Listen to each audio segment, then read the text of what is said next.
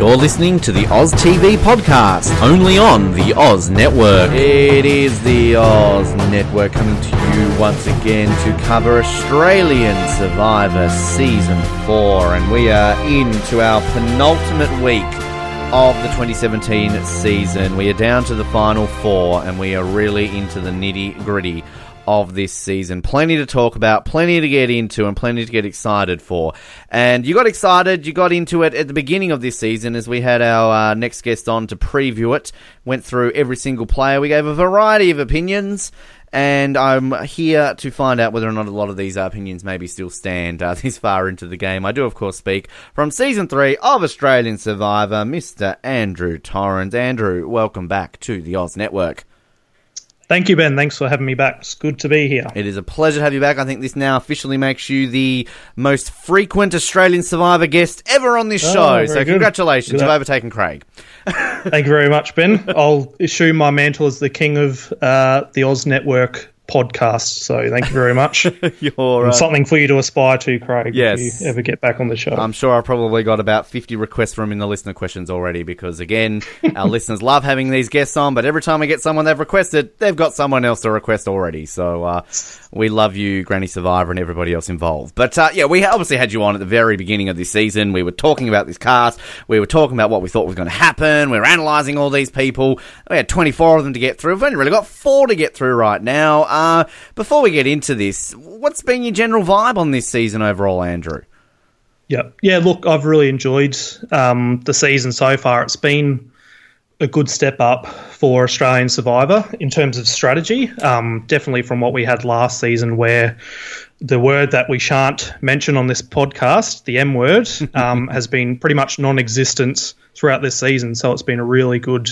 Uh, as a fan, to be watching that from the couch, um, to see that next level of gameplay really emerge, and we've had some good strategic play and some good players as well. And finally, we're down to the final four of the season. Is I've enjoyed it. Is it?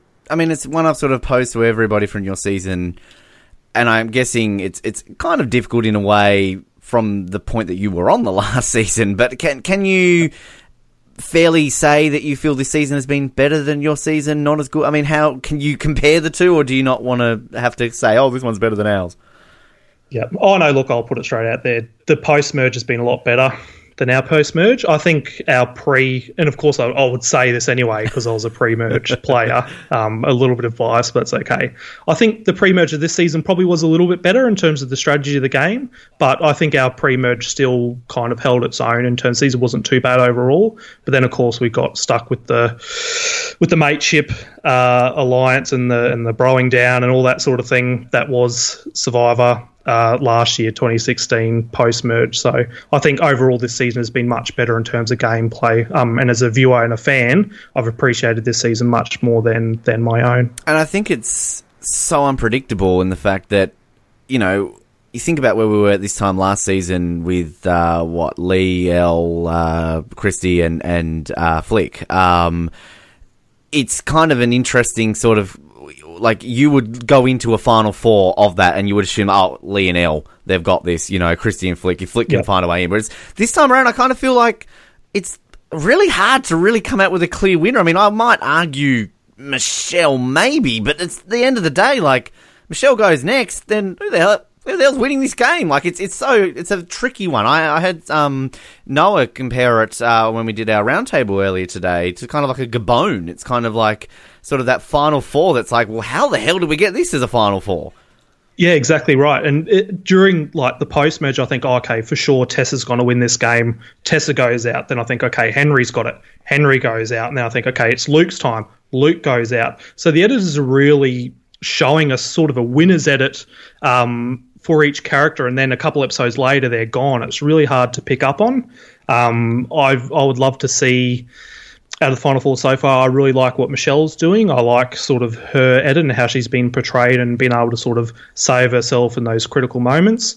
Um, I'd be happy with Jericho winning as well. Jericho had a bit of that that winner's edit they seen last night with the snorkeling and overcoming his fears.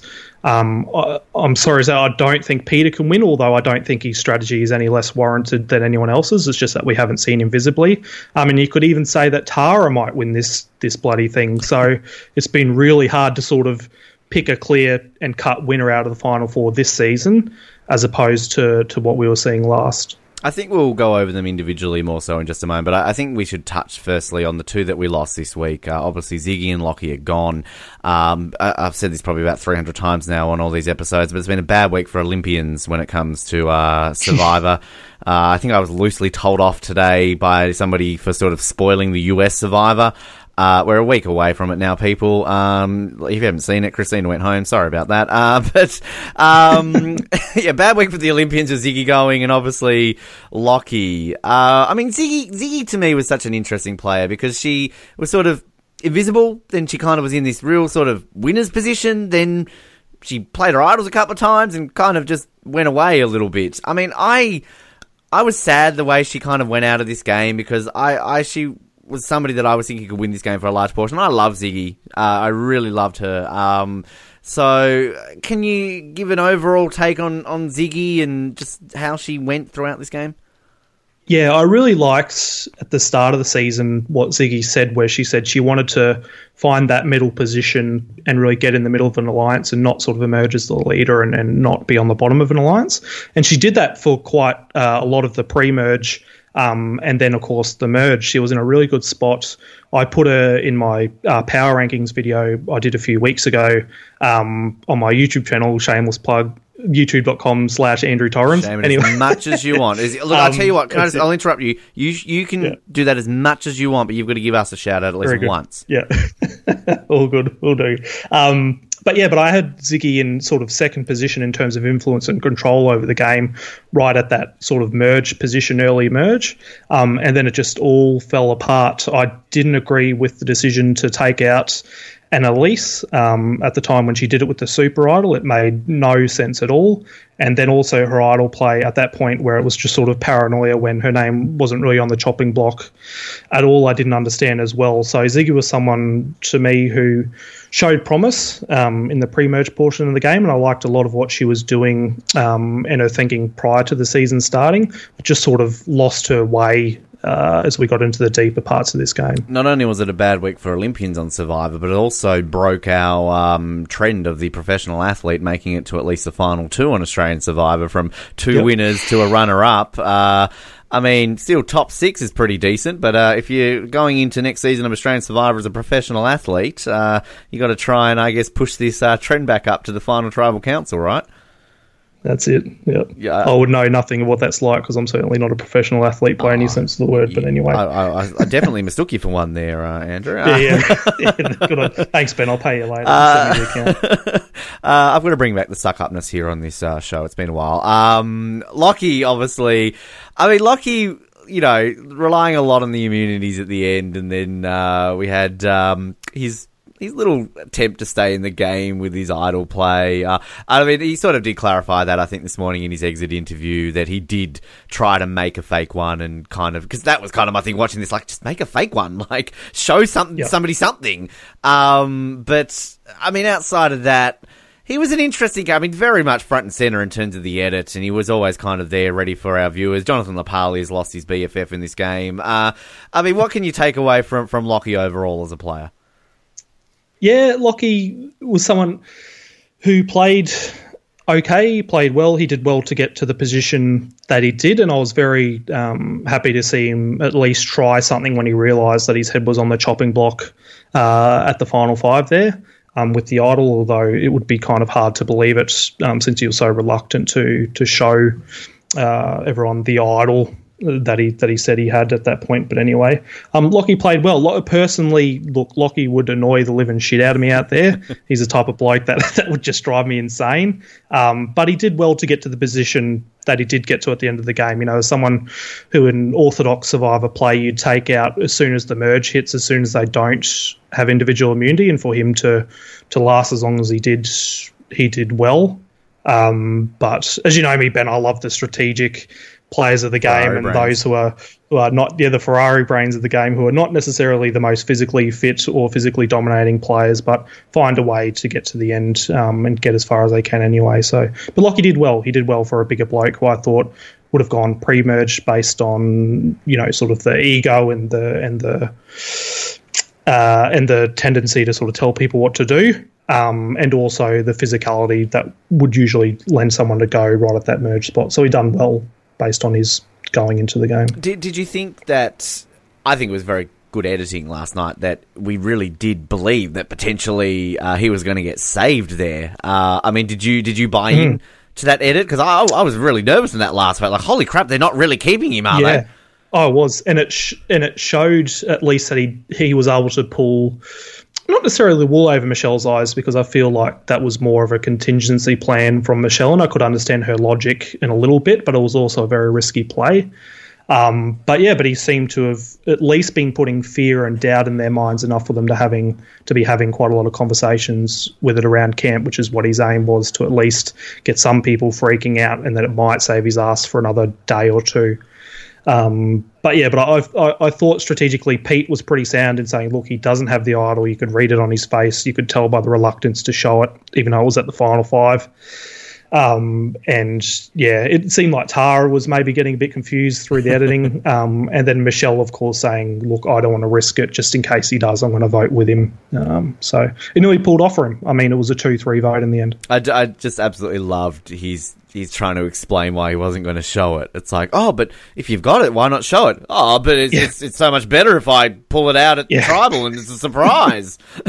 and, yep, and also yep, the uh, the moment there with um, Peter when he's, he's all like, "Oh yeah, no, I've not been mean to anyone this game." He's like, "You've called me puppet, Pete. You've done this." Oh yeah, well I'd call you that again. that was gold. Just the yeah. way he tried to explain his way out of that. Uh, I, I want to talk about Peter now. I mean, we'll get to the final four. I mean.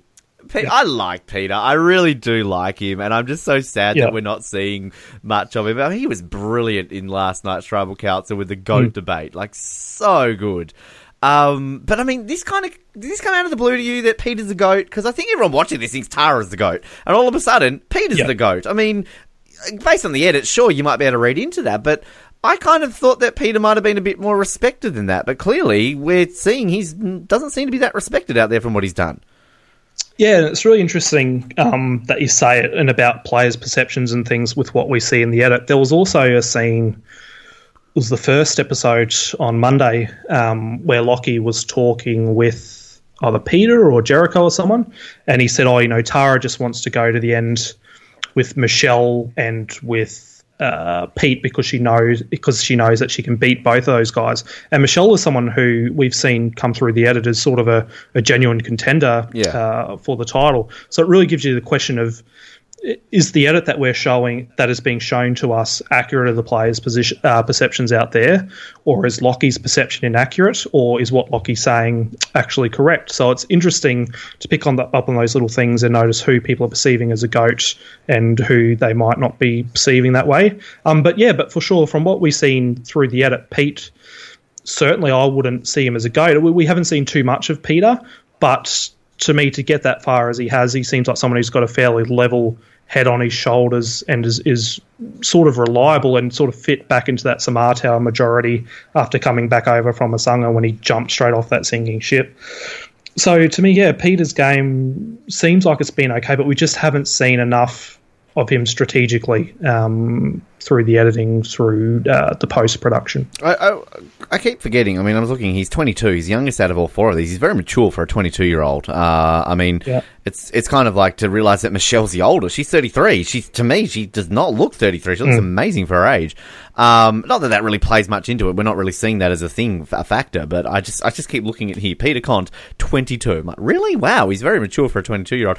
Um, would you? Yeah. Is he someone that you would like? You sort of mentioned with Lockie. He's not somebody that you would obviously maybe maybe get along with. But Peter, somebody that you would sort of play close with, do you think? I think so. Yeah, I, I mean, he was able to get in that, that alliance with you know with Jared and Tessa and Peter and Ziggy and all those guys, sort of guys. So Peter to me seems like a fairly rational, smart player. He was able to pick up on Lockie, uh, Lockie's BS in that last episode fairly quickly. Um, and I like rational, predictable sort of players to work with. So I could definitely see myself you know, working with someone like Peter if I was out there um, for sure. And also, just another thing, it would I feel so sorry for Pete because because when you watch the show as a player, you, you usually watch with your family, you watch with your friends, and on every episode, you're hanging out for your you know confessional, or you're hanging out for like thirty seconds of you talking about a challenge or or talking about your strategy and things.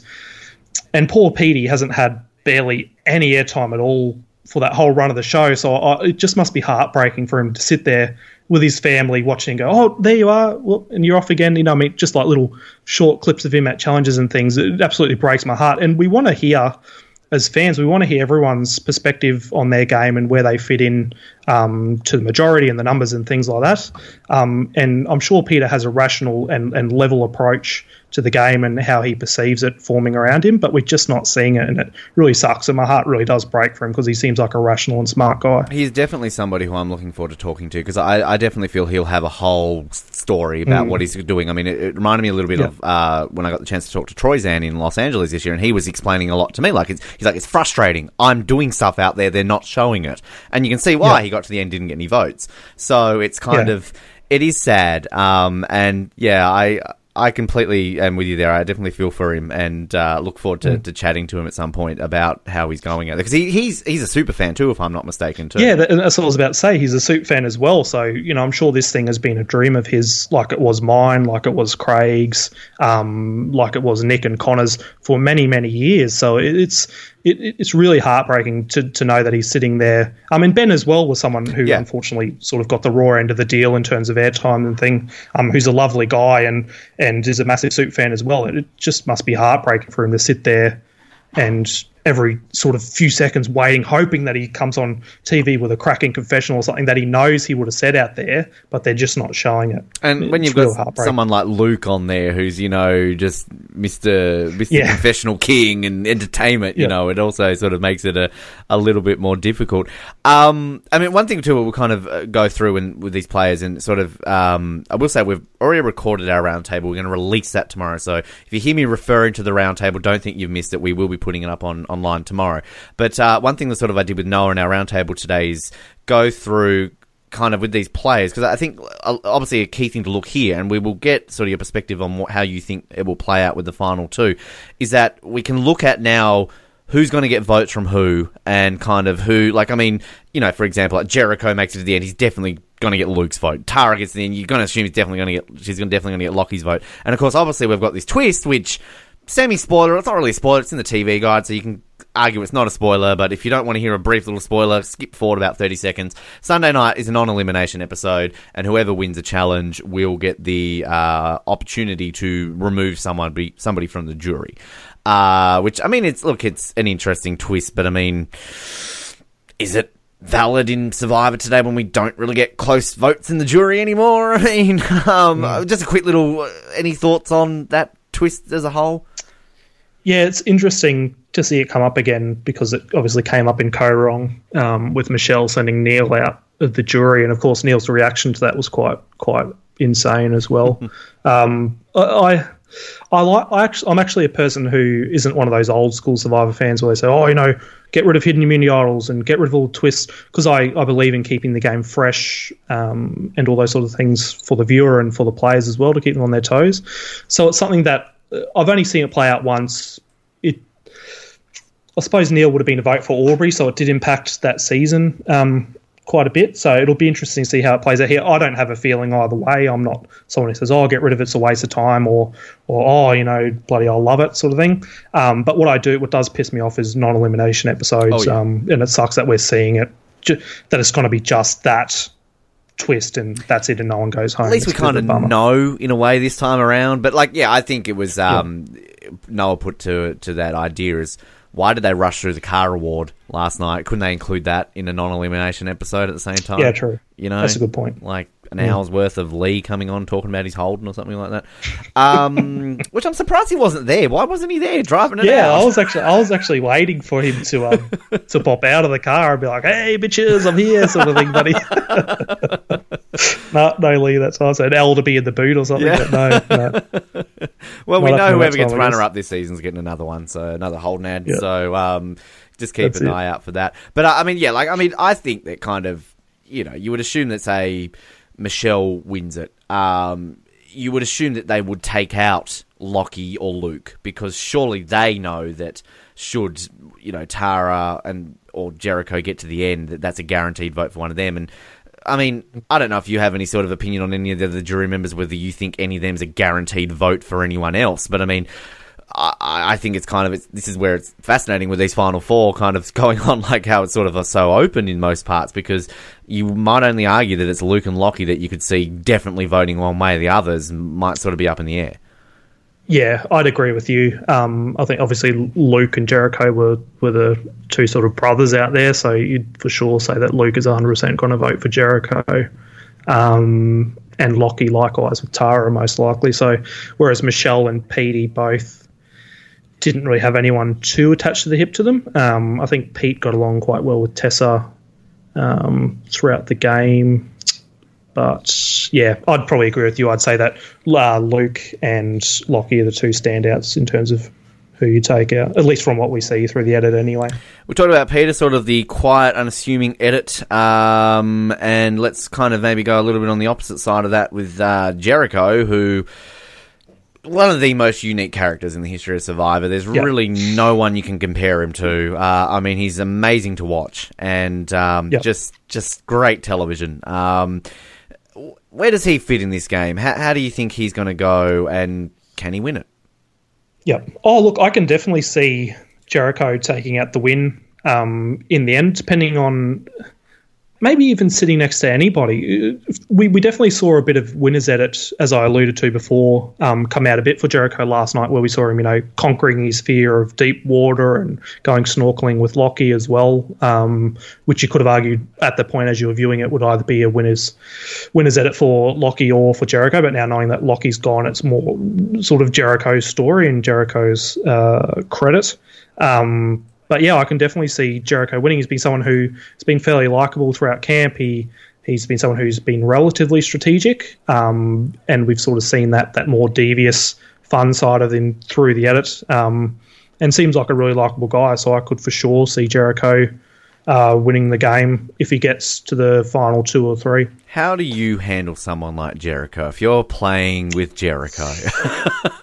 oh, Jesus, Jericho would freak me out just in some of the obviously through his confessionals as a viewer, he's sort of like, "Whoa, Jesus Christ!" I feel like you know you'd be sleeping with one eye open next to Jericho because you'd be worried he's going to be like bloody Matt in Amazon sharpening the machete, waiting to chop your head off or something if he, he gets a shot at you. But but also some of the things that Jericho has said in tribal councils have been have been quite full on, like where he's talked about, oh, you know, it's, this thing's a war and we're sharpening our knives and all those sorts of things where I sort of suffered a little bit of that, where I'd sort of come alive at tribal council and reveal myself too much closer to my exit. Um, and I think that some of the answers that Jericho gives at tribal council, because you've got to realize as a viewer as well, like tribal council, when you see it on TV, the music's pumping and dun, dun, dun, it's all like dramatic and full on and short answers. But when you're there, it's like pitch quiet. All you can hear is like crickets ringing in the background, the fire's going, and you're just listening to each other's answers so intently and so focused and I'm for sure certain that the other players would have picked up on a lot of what Jericho has said in terms of, you know, this is a war, this is going to be bloodshed, and all those sort of things, which might contradict what he's telling the other guys around at camp.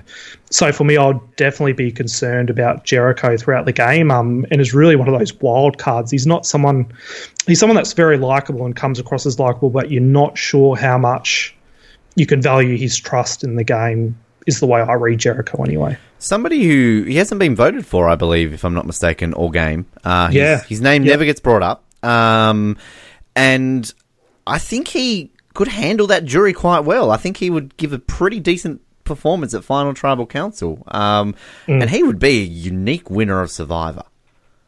Yeah, for sure. Um, sort of that villain, you know, that Survivor needs, and and someone who's a super fan as well. I'm sure could argue his ass off at that Final Tribal Council. So he's for sure a wild card in this game, um, and definitely someone I could see winning for sure. As we had Sylvan on the other week, he mentioned he just uh, speaks in idioms, uh, which it's it's uh, it's once you yeah. get that pointed out to you, like holy fuck, he does too. uh, Michelle, I mean, let's go Michelle. We'll we'll leave Tara at last. Yep. Uh, I mean. Look, I, I've come around to Michelle. I mean, I'm still not the biggest, biggest fan, but I mean, she kind of went from annoying the shit out of me to, like, I really am sort of like, I mean, Michelle's got like this villainous streak about her, like the way she like yep. she's not an outright villain, but she's like yep. to me she's somebody whether or not she wins this game or not. To me, I think she's somebody you appreciate more in a rewatch. Um, and you, you you would respect more of what type of not just player but a character because I think she's got this character about her that I, I don't see much written about Michelle online. Like it's all Tara, you know. There was all sort of Luke stuff, like Jericho mildly, like.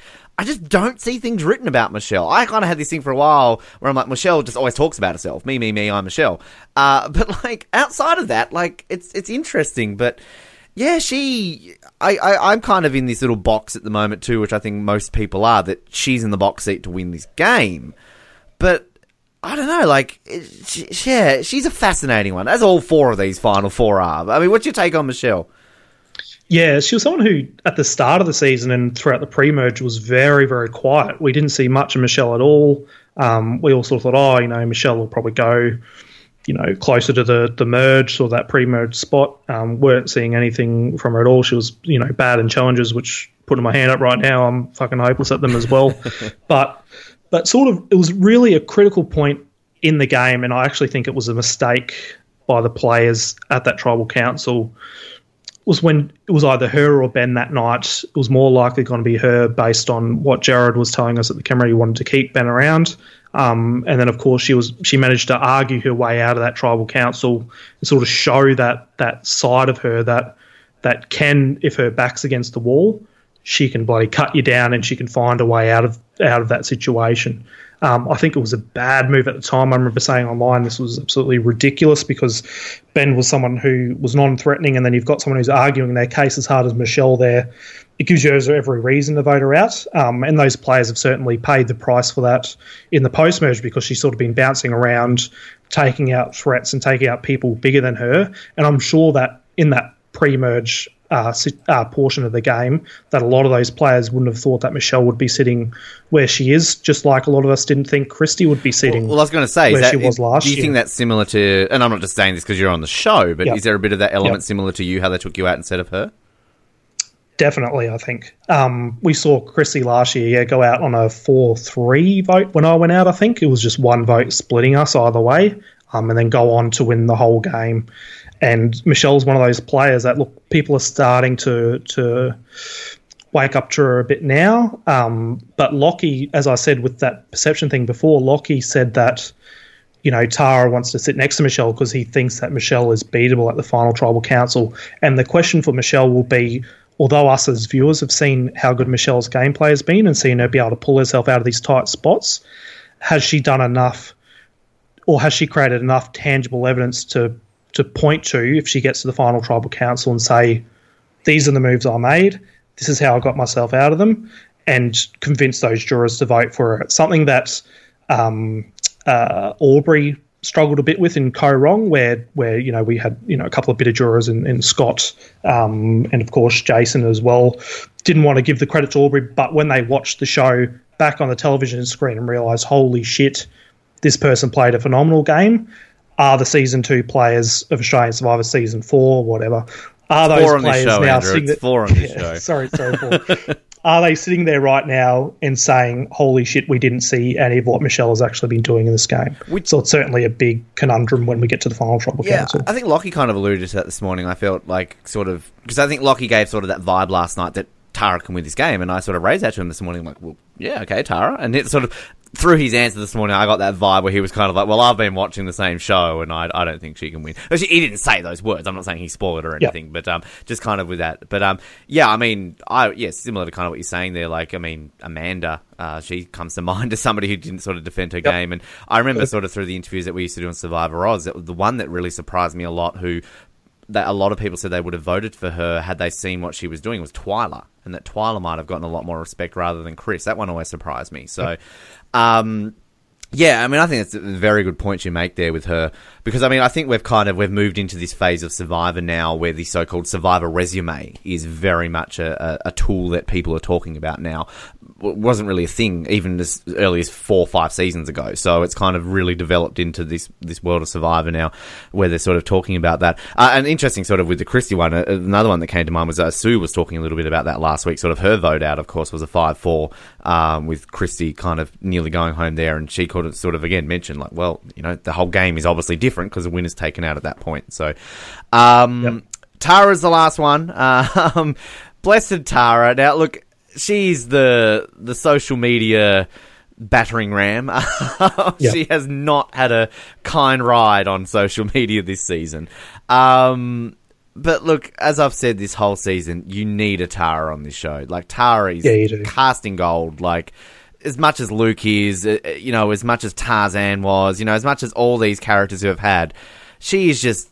You need to have that quote villain that everybody's going to hate on, but Yep. she surprised me in the last week. Like, I mean, you know, I guess we can sort of lump all this together. Like her going after Lockie. I mean, you know, this was to me a week ago the unfathomable joy. You could not break these two up, and lo and behold, she's woken up. I mean, the whole lolly situation and just ah, she's she's one you're going to talk about for some time. But uh, I mean, can she win this game?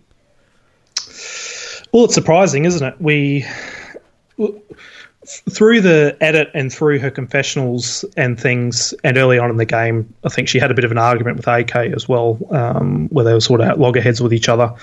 But through the edit, we've certainly seen Tara portrayed in that in that negative light, um, similar to myself as well, where she's sort of grading on viewers and she's annoying, and viewers say, "Oh, what the fuck is Tara doing there still? Oh my god, why haven't they got rid of her already? Just throw her in the ocean or something." um, and and I can certainly.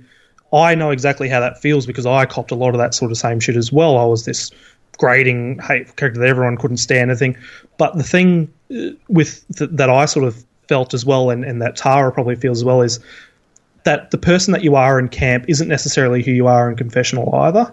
Um, and you had Sue on the podcast last week say, you know, that they didn't realize that I was someone who, who was sort of that arsehole sort of character until they watched it back on the show. And maybe they're feeling the same about Tara as well, although I feel Tara is a bit more genuine and had a bit of loggerheads with AK as well. But we haven't sort of seen anyone, correct me if I'm wrong here, Ben, we haven't sort of seen anyone really slam Tara of the players that are left out there. We haven't seen someone sort of say, "Oh my god, I can't stand Tara. Let's get rid of her." When she was on uh, Newer Sangha, she formed bonds with them, coming in as a as a loose number with only two people, her and Annalise. Formed bonds well enough for them to get rid of their own players over her. And then on Newer Sangha, when AK came over, that she did well enough that they got rid of AK instead of her herself. She survived that that portion of the game been on you know on the outs. She's survived throughout the early merge and now is in this position as well.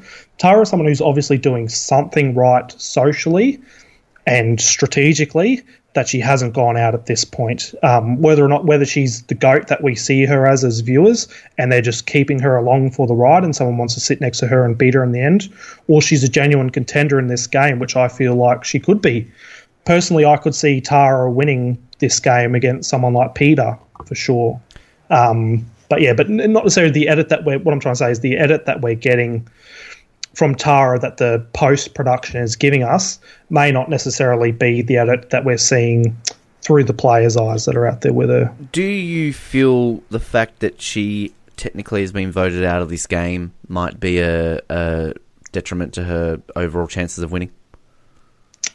It's certainly, personally, to me, it it it, it, it definitely puts a question mark on her game. I feel. Um, it- and that's just because I guess I'm a traditionalist in terms of when you go to tribal council, if you voted out, you're gone. And of course, I was on the wrong side of this twist um, last year when we voted out Nick and he didn't go home. And of course, we ended up Connor, who should have gone home, and, and we ended up with him, who I got along great with as well. Um, but but for me, it certainly raises a question mark, and I'm sure that it would come up with some of the super fans and players that are out there as well that are sitting on the jury, like you know, like Tessa, like uh, you know, someone like Jericho if he ended up on the jury, like whoever else is out there right now that I can't think of that's a super fan that's on the jury, Henry. Um, you know what I mean? Like I'm sure it puts a question mark in their minds. She gets in that hey, you were voted out at this point in the game but you're still here based on luck, based on a production twist that you happen to fall on at the right time. Um, it would certainly leave a question mark, and I wouldn't feel personally, I wouldn't feel comfortable giving the money to someone who was voted out but is still there. Because it's interesting sort of history. I mean, US wise, obviously Lil. Um, you know, that's the only time Yep. it's ever happened. Um, Um, and I, I know you obviously don't necessarily bring pr- previous Australian Survivor seasons, but season two, obviously, Guy Leech was voted out. But I mean, the thing with yep. Guy Leech against Justin Melvey, they were both voted out. So I mean, they kind of both had the same argument in the most bullshit twist in the history of Survivor.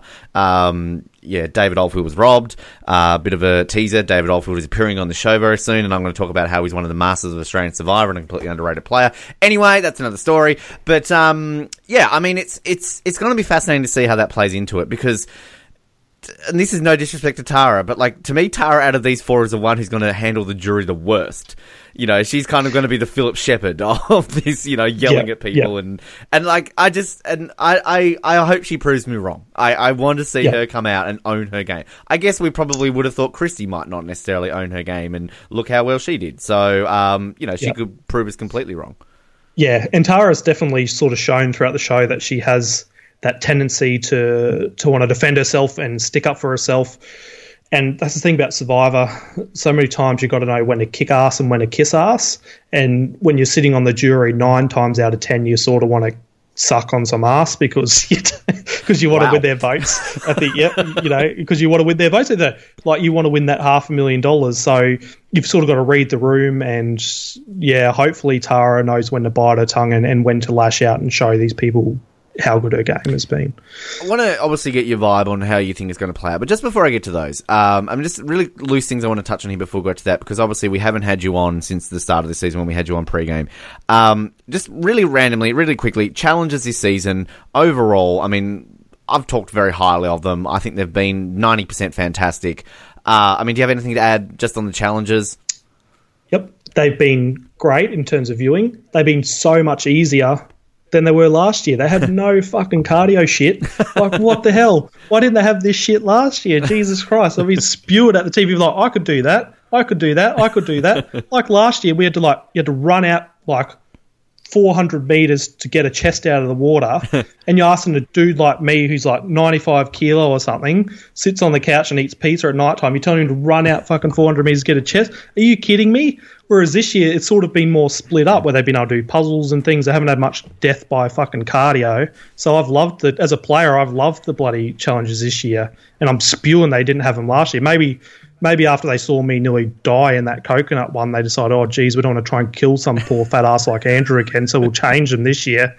But anyway, two, yeah. two that so, I yeah, that's all. two, two that they need to do all the time. Yeah. They need to do yeah. the auction with that amazing reward that Luke won. I fucking love that. That was genius. Yeah. And the charades was, one, of course, which to me is one of the greatest challenges we've ever seen in the history. Yeah, that was really good.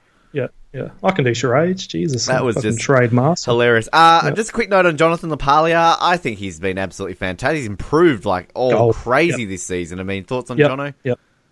Yep. Deserves all the credit um, and all the accolades that come his way. He's been playing, and I'm not just saying that. I'm not just kissing his ass because I want to play again. but honestly, he is doing very well as a host. Um, it's sort of one of those things where you know, watching Survivor go on so long before Australian Survivor, fans say, oh, you know, will the show continue if Jeff decides he wants to go do his Jeff Probst show or whatever and, and quit hosting Survivor?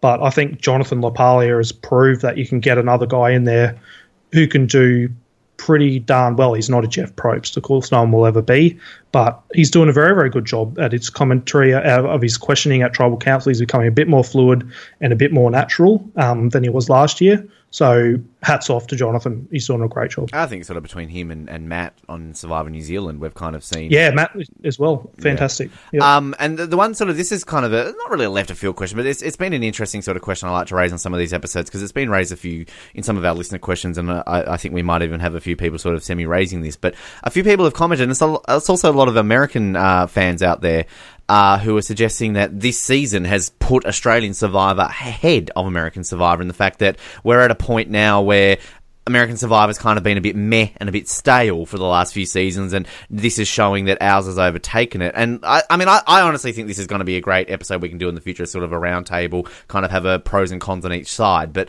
what's your take on that sort of idea? No, I, I, I still see the US version of Survivor and the players on the US version of Survivor is far superior than Australian Survivor will ever be. That's just my opinion. Australian Survivor is very good, but I feel like the US has a, certain formula and is always fresh, and the players are just a far, a much more advanced level ahead of what the Australian Survivor players are at this moment. Um, I still see US Survivor as the pinnacle of survivors internationally. I guess you could say it, it doesn't compare to me.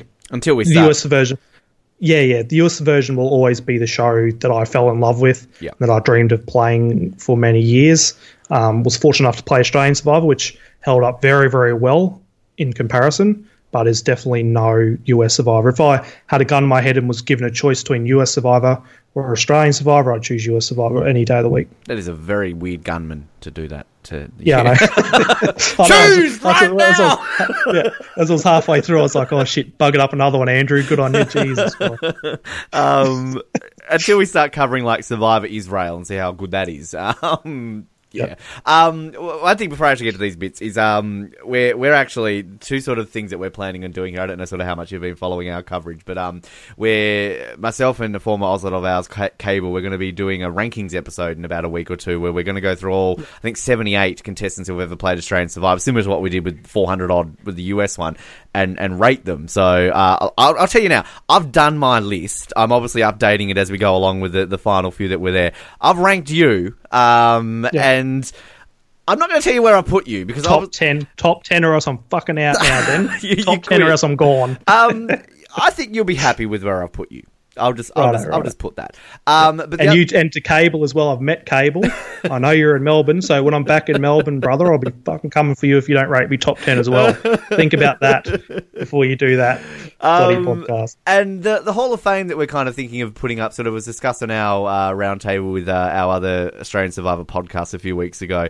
Uh, and I think kind of we're, we're just trying to work out the, the rules in this. And I think kind of when it comes to our, our panel, because I think we're going to weight it 50% sort of an expert panel, 50% like viewers, uh, listeners out there. So I think like we, like we, you and I will talk. I'm sort of putting you on the spot here on air, but I think like we need a former player. And I think maybe like, and I'm not just saying this because I'm sucking up to you because you're on air, but like Yep. in terms of obviously the fandom and your knowledge, and which I realize obviously maybe for the first two seasons might not be as as No, out there, good, but, but, I yep. mean the only the only issue there that we might have is because we're probably only going to include the first three seasons. We're not going to include this season for like recency. We'll wait 12 months. Probably can't vote for yourself. I've got to Uh, piss off. I've got to piss off so many people. You're bloody putting me in the hot seat big time. I don't know about this one. I'm just thinking about the, the, the pros and cons here of maybe having you on the panel, but uh, we'll, we'll, Yeah. we'll discuss it. I mean, do you think Righto. Australian Survivor Hall of Fame is something you strive to be in one day, Andrew? Oh, I don't know. You'll campaign for it? Yeah, yeah. Um, I don't know. I don't know. We just bring about the Oscars. Uh, Yeah, yeah. We'll just do the Oscars again. That'll do. the. Australian Oscars. Now, um, Yeah. yeah, before we get to listener questions, and I'll get to the ratings, just quickly, I mean, I'm just going to put these final two scenarios to you, and you're just going to tell me who wins, and then at the end of it, Yep. I want you to tell me how the final four is going to finish. I want you to give me your order. All right, so we've got a Jericho Peter final two. Jericho. Jericho, Jericho Mich- wins. Jericho Michelle. Ooh, that's a hard one, isn't it? Um, that would actually be a final two I would love to see because I think both would just go, just go for it um, in terms of their argument and things. But probably, although if you do that stupid twist, Luke won't be there. Um, Jericho. I'm going to say Jericho anyway. Jericho. Jericho Tara. That was a hard one. Yeah, That was a very hard I think there's two two hard combinations to me out of yeah. these. Jericho.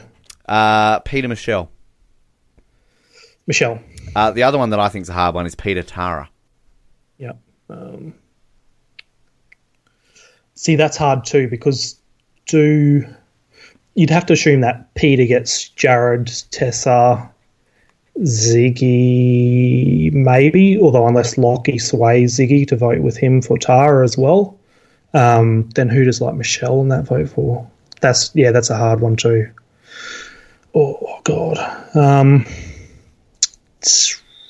I'll say Tara. I'll say Tara. Interesting. So, so out of these, Hmm. it seems that Jericho's the one who wins no matter what, and Peter's the one who wins can't win. That's kind of like what I'm getting that vibe out of those situations. I guess. Yeah, and and it sucks because we haven't seen enough of Peter. Yeah. and we haven't seen enough of him strategically to justify him winning through what I've seen. But I know that there's so much more going on in his head and, and going on through his game that we just haven't seen. So it's hard for me to comment and say for sure Peter, if you're listening, uh, you know.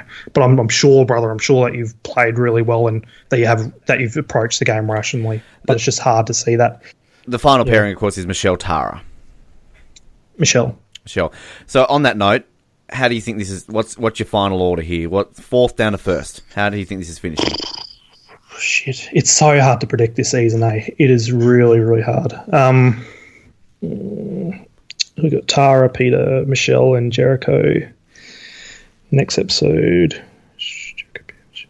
Peter's name came up last time, but I would think, as a viewer, you'd think that they'd want to keep Pete, but you don't know how much. Although Lockie's been calling him a goat like every five seconds in the last episode. Um, oh, I don't know. It's so hard. I, I think if uh, fuck, it's hard. I'll just say Peter goes next. I'll say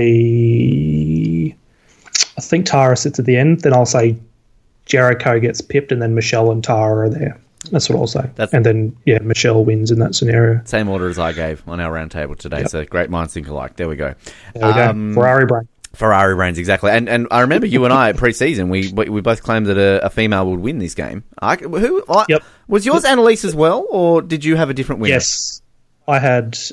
No, sorry, I had Tessa. I had Annalise and Tessa as the top two, and I had not as in the top two they get there, but as in the top two most probable to win. And I had Tessa just edging out over Annalise. Both played exceptionally well, I thought, um, and both were genuine contenders to win, but unfortunately, luck didn't quite go their way. But yeah, but as I said in that that podcast preseason as well, was that a, a female has always won a Samoan season of That's all true. versions of Survivor that have gone there. So you'd have to say, if history repeats that, yeah, it would be either Michelle or Tara taking out this game. Very, very true. Uh, now, again, before we get to listener questions, our just quickly our ratings, and I, I think technically you've never done one of these before because I think when we had Craig and you on during Game Changers, we didn't ask you to rate back then. So, just a clarification for those who don't know what we do here. So, essentially, for each episode, uh, we get uh, our our guests and ourselves. We we rate an episode based on whether we absolutely loved it, you thought it was brilliant, you buy it. Thought it was sort of yeah, it was in the middle, it was okay, you'd rent it. Uh, you thought it was shit, never want to see it again, you bin it. So, let's start with Monday night's episode.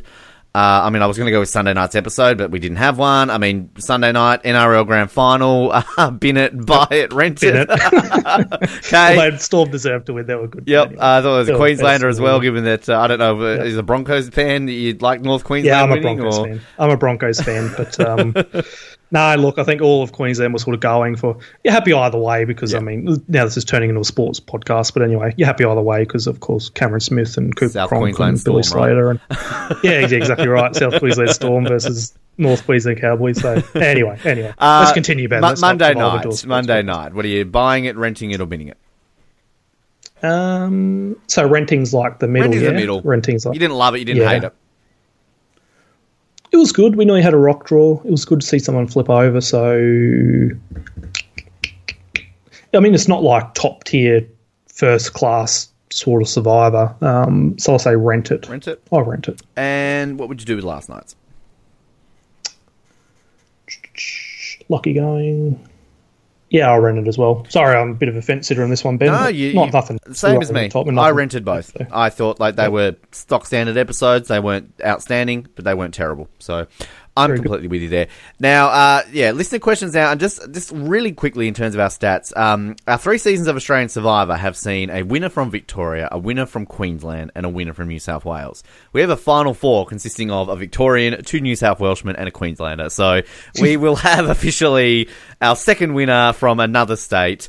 Uh, obviously, Tara's Queensland, Michelle and Pete both from New South Wales, Jericho uh, from Victoria. So Lockie was our last Western Australian. I mean, everyone was from Western Australia this season.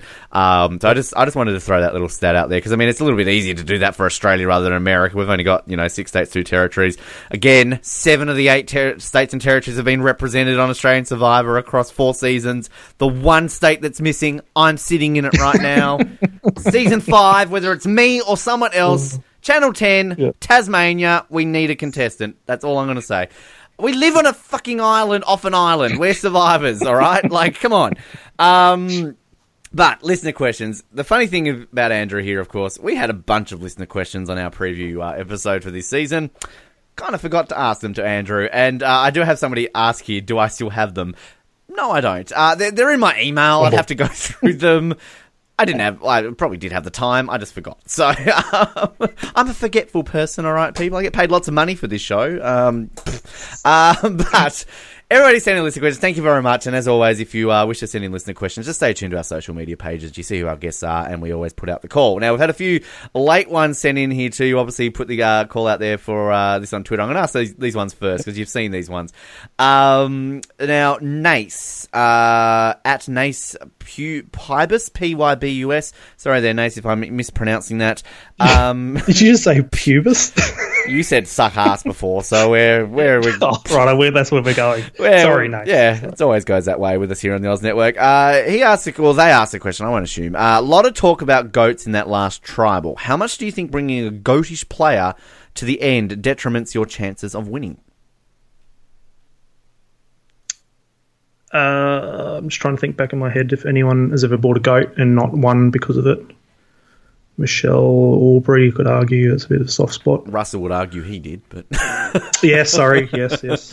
Natalie and but then people argue that Russell was the goat. So Yeah, exactly right. Um, I don't think so. No, I've, uh, I mean, yeah, I've never seen anyone sort of bring a, a th- all this talk last night, Ben, where everyone's sort of like, oh, you know, you want to play with the best and you want to beat the best when you go to, and that's the biggest crock of shit ever. Completely If someone agree. was trying to sell me that, if someone was trying to sell me that argument while I was out there, I'd, I would, of course, you agree with them to their face. And then confess you go, that fuck off. Like, no way in hell. You know, you're there to win half a million dollars, not see who played the best game and go down with honour or whatever. Um, we're not Woo and Tony here. We're, you know, of course, Woo chose Tony. It's fucking ridiculous. But anyway, yeah, no, I, I, I can't see any detriment to bringing a goat along to the final three. And if I was if I was fortunate enough to get to that point in the game, I would have only been thinking who can I easily throw under the bus at the end and win the half a million dollars. That's the ultimate prize. You know, second place is first loser. Um, completely agree way I with you. it. I never get that argument. Oh, beat the best, blah blah blah. Like, well, Mm. you just got to beat everyone. That's the purpose of this. Sole survivor. So Yep. yeah. Uh, now next one here from uh, Brendan Joel uh, Kasev at Brenny Joel on Twitter here. Uh, I like this question. I've Brendan's got a, great. I've got Brendan's a, really great. I've got So, a pink yeah, work shirt. I'm losing my hair. And I'm universally hated in the Australian Survivor community. How can I get on to? Well, he says season three. You know, I'm going to correct that. Season five, uh, season three was you know, Channel Ten, season three. Tips, for, tips How for Brendan. get on? Tips for Brendan. Right, tits for Brendan. Oh god. First thing, Brendan, is you got to stop buying shirts with I'm an Andrew Torrens guy on them and posting them on Facebook. That's that's the first thing to do because obviously production don't want to see that shit. They don't think anyone who follows me is valid. But no, Brendan's hilarious. Um, I don't know. You just got to you know be yourself. Be, put your video out there and just fucking I don't know. I can't think of anything right now, Ben. It's too late. I've been bloody working hard and everything. So yeah, just follow it. Go to but I will say another shameless plug again while I'm here. Hashtag business trip back on it again. YouTube. Follow me on YouTube, dododo.youtube.com slash C slash Andrew Torrens. I'm putting out videos with casting tips and advice. I've put out one already about preparing your video, um, five tips for it. So make sure you follow that. I'll give you lots of information. And also anyone out there as well that wants some tips for their application um, discreetly and, and, you know, wants to ask questions and things or wants a bit of help and advice with the application, please send me a message on Twitter, send me a message on Facebook. Quite a few people have already done that for me um, to ask me questions and things. And just look, I'm always happy to help a genuine fan of the show who will be listening to this podcast get on the show. So if you have any questions, concerns, want someone to review what you've done or whatever, hit me up and I'll, I'll do that because all information is unique depending on who's applying for the show. And of course, your Twitter handle of Andrew is at Andrew Torrens. Yes, it is, Ben. Very good. Ben's good. Just, just trying to help you out there. Um, Des, uh, I've heard of this guy uh, at Des Quilty. Not sure if you're familiar with him. Uh, um, Des on Twitter is amazing. If you don't follow Des on Twitter, do it now. This guy Yep. is incredible to follow.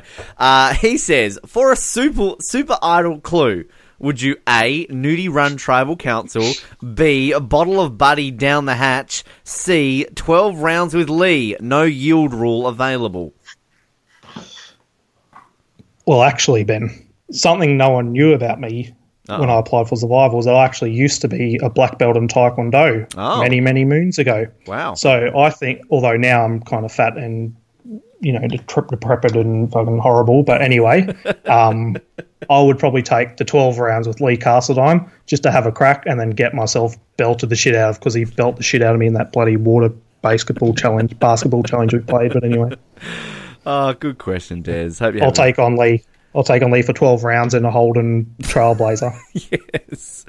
Oh, I've noticed those ads have started playing again this week. Did you notice that? We had a bit of a break from them, but Lee's back on our screen, Yeah, driving his Holden. So good on you, Lee. Uh, and pe- tweet Lee about it. Lee plays along with it. Lee's great on Twitter when you tag him on it. He's, he's hilarious, actually. Uh, thanks, Des. We appreciate that. All right. Uh, now, let's go through some of these ones here. Sally says, uh, Will the car curse continue through Australian Survivor? And Michelle has no shot of winning now. Mm, well, it could do. Um, although she obviously didn't have a Yau-Man there that she'd promised the car to and then True. took it down. Fuck, that was insane. How isn't Dreamz returned either, by the way? But anyway, I'm glad you're on Team like- Dreamz there, uh, Andrew. I, Yeah, I'm a for big sure. advocate for Dreamz. yeah. But um, anyway, that's another podcast for another day. Uh, no, I see Michelle could end up taking out five hundred thousand dollars in the car as well. So she's been playing quite well. Which, let's be honest, I mean, I, I don't know about the other international versions. It'll be a first based on what we see. I mean, technically, Richard Hatch got a car for winning, and so did, Mm. Yep. did Tina get one too? I think Tina got one. I think they all got cars in the first couple of seasons. Yeah. Uh, but anyway, so there you go. Um, what, just just thinking quickly, all the car rewards, of course, streams and yeah, I mean, Rob in All Stars, um, which Amber technically got one. People always say there's a bit of an asterisk Matt next to in that. Amazon, yeah. Um, Matt, yeah. did Amber get one as well? And Well, in All Stars, she no, in All Stars Oh, they had yeah, that extra yeah, on right, waiting yeah, for her. of course. So people technically right, say, "Well. Amber technically got a car." Well, it's like, well, she didn't Yeah. win it outright, so Yep, yep. Anyway, sorry, Ben. it has. Sorry, We haven't had a car award on US looks like Survivor since uh, Fiji, so it's it's been a long time since we've had one. Uh, I'm going to save Granny Survivor to last because she deserves always to be stay stayed last. Uh, my favorite uh, person who sends in messages outside of Granny Survivor, of course, is uh, Sasha Pewter Schmidt. Just because I love saying her name, Pewter Schmidt. Um, she has this lovely little game. I like this game. We play this today with Noah. Uh, I'm going to read out contestant names, and you either have to kiss, slap, or hug the following. She's she's removed an option. Generally, it's kiss, slap, hug, or run away. But this one for you, it's only kiss, slap, or hug. You're not allowed to run away that. from these ones. Obviously, not good enough for Runaway. For No, apparently not. All right, let's start with. Amy. Amy, hug. I'd hug Amy. Amy was fun. Joan, She was good fun. Oh, I'd hug Joan. I love Joan. She was good. Des, I'd fucking slap the shit out of Des if you're listening, Des. you're getting a phone call in a minute. Uh, yeah, yeah. I'm seeing him bloody in a couple of days, so go. All over me. uh, Cat, I'd hug Cat. Cat was alright. Kat was good. She had one of the classiest. I haven't talked to Cat for a while, but she something that remind that that I always think about with Cat and Survivor was she had one of the classiest exits that night that we voted her out. She and it was really spread like she got up and I've said this to her before and, and I've said it in a lot of podca- podcasts and things I've done, but she got up straight away because I was actually concerned that she was going to be quite bitter when we voted her out. But she got up, said, "Everyone, great game." You know, awesome game, guys. Thanks so much for the opportunity. Shook everyone's hand, gave us all a big hug, and I just, and I actually remember saying, "I'm like class act, class act." As she went out, so Kat was great. I'd hug Kat for sure. I She was actually, really. I was I forgot that I was a fan of Cat. That's a weird thing to say that I forgot I was a fan of Cat. But um, I actually reached out to her too late, Sally, 'cause we tried to get her on, but that was basically just as she was leaving for China. So um, left that a little bit too late. But we hope to get Cat on at some point. 'cause, yeah, I, I like Cat. Uh, Craig, I'd kiss the shit out of Craig. who wouldn't? We'd all have a go. Patch him. He Uh, knows he wants to patch me. Kristie, Kristie. Oh shit.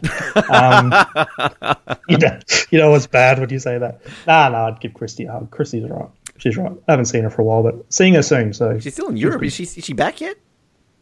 I think she's back. She said she's going to be there this weekend. Oh, okay. Um, Just follow. I follow her on. Instagram. I, I've never talked to her personally, um, Yep. but I Yep. follow her adventures gallivanting on. She's actually quite funny. Like uh, she posted some random story and she was like, yeah, "Trip she's over." quirky. She's very quirky. Yeah. Yeah, uh, Phoebe.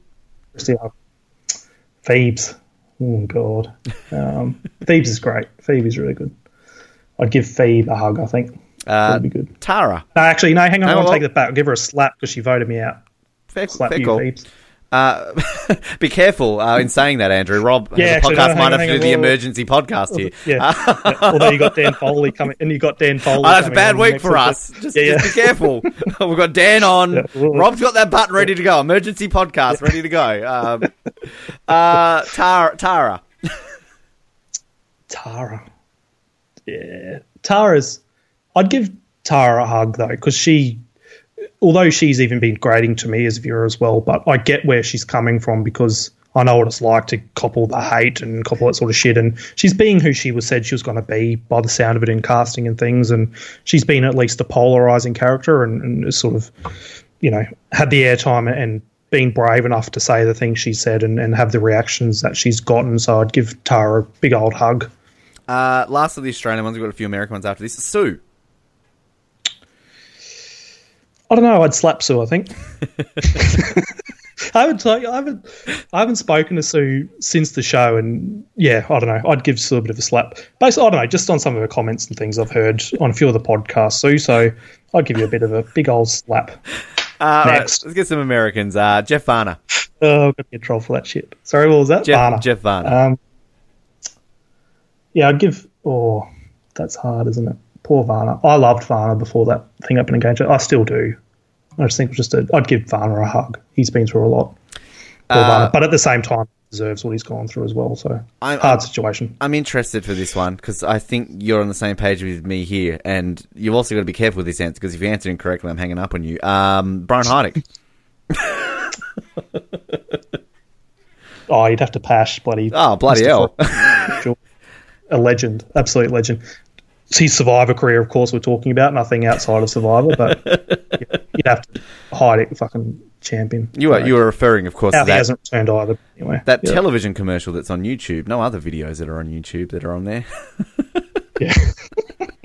Seriously, though, I've actually looked at that. He's like, porn videos are on YouTube without the sex. Like, it's they're legitimate. It's, it's awkward viewing. It's it's awkward viewing.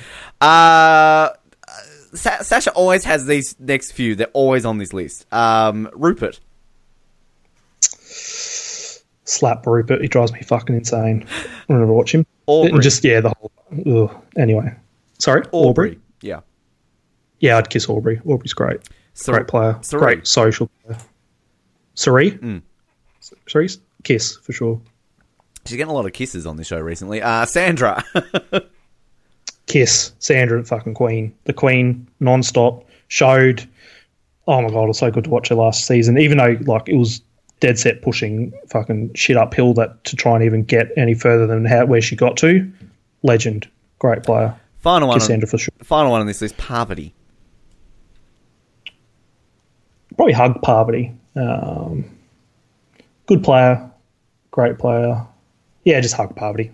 I'm not super, super duper keen on Parvati, but anyway. As I saw on a list, uh, Watch Mojo, I don't know if you're familiar with their YouTube channel, they had a top 10 Survivor. It's only been released a couple of days ago, actually. We shared it on our Twitter. Uh, they're obviously not Survivor fans. The narrator, Parvati, as a, uh, basically. Like, really? Like, you couldn't have Google that before you looked at it? Um, was it what, poverty? Remember Jason in Jason Yeah. Siska and Micronesia? Poverty. And then he, I love how. Probston was like, oh, yeah, it's tricky to get. It's like, these are meant to be fans. They should know how to pronounce her name. Exactly. Um, all right, so thanks for that one, Sasha. Uh, Mitch, uh, a couple here. Uh, Mitch has had an ongoing question series. A few of these are kind of like continuing questions, and if you've listened to any of our other ones, you'll probably get where these are coming from. Uh, he asked the biggest diva around your camp. Craig said Nick, and Sue said Phoebe. Nick, for sure. Definitely Nick. Wow, um, two out of three. pre, pre, before day 12, especially in those those later days when it sort of all unraveled after that, that idol hunting quest thing. Yeah, definitely Nick. Nick was a huge diva. I'll back Craigie up there for sure. Who was the most annoying that you would be pleased to send them to Exile Island on your season?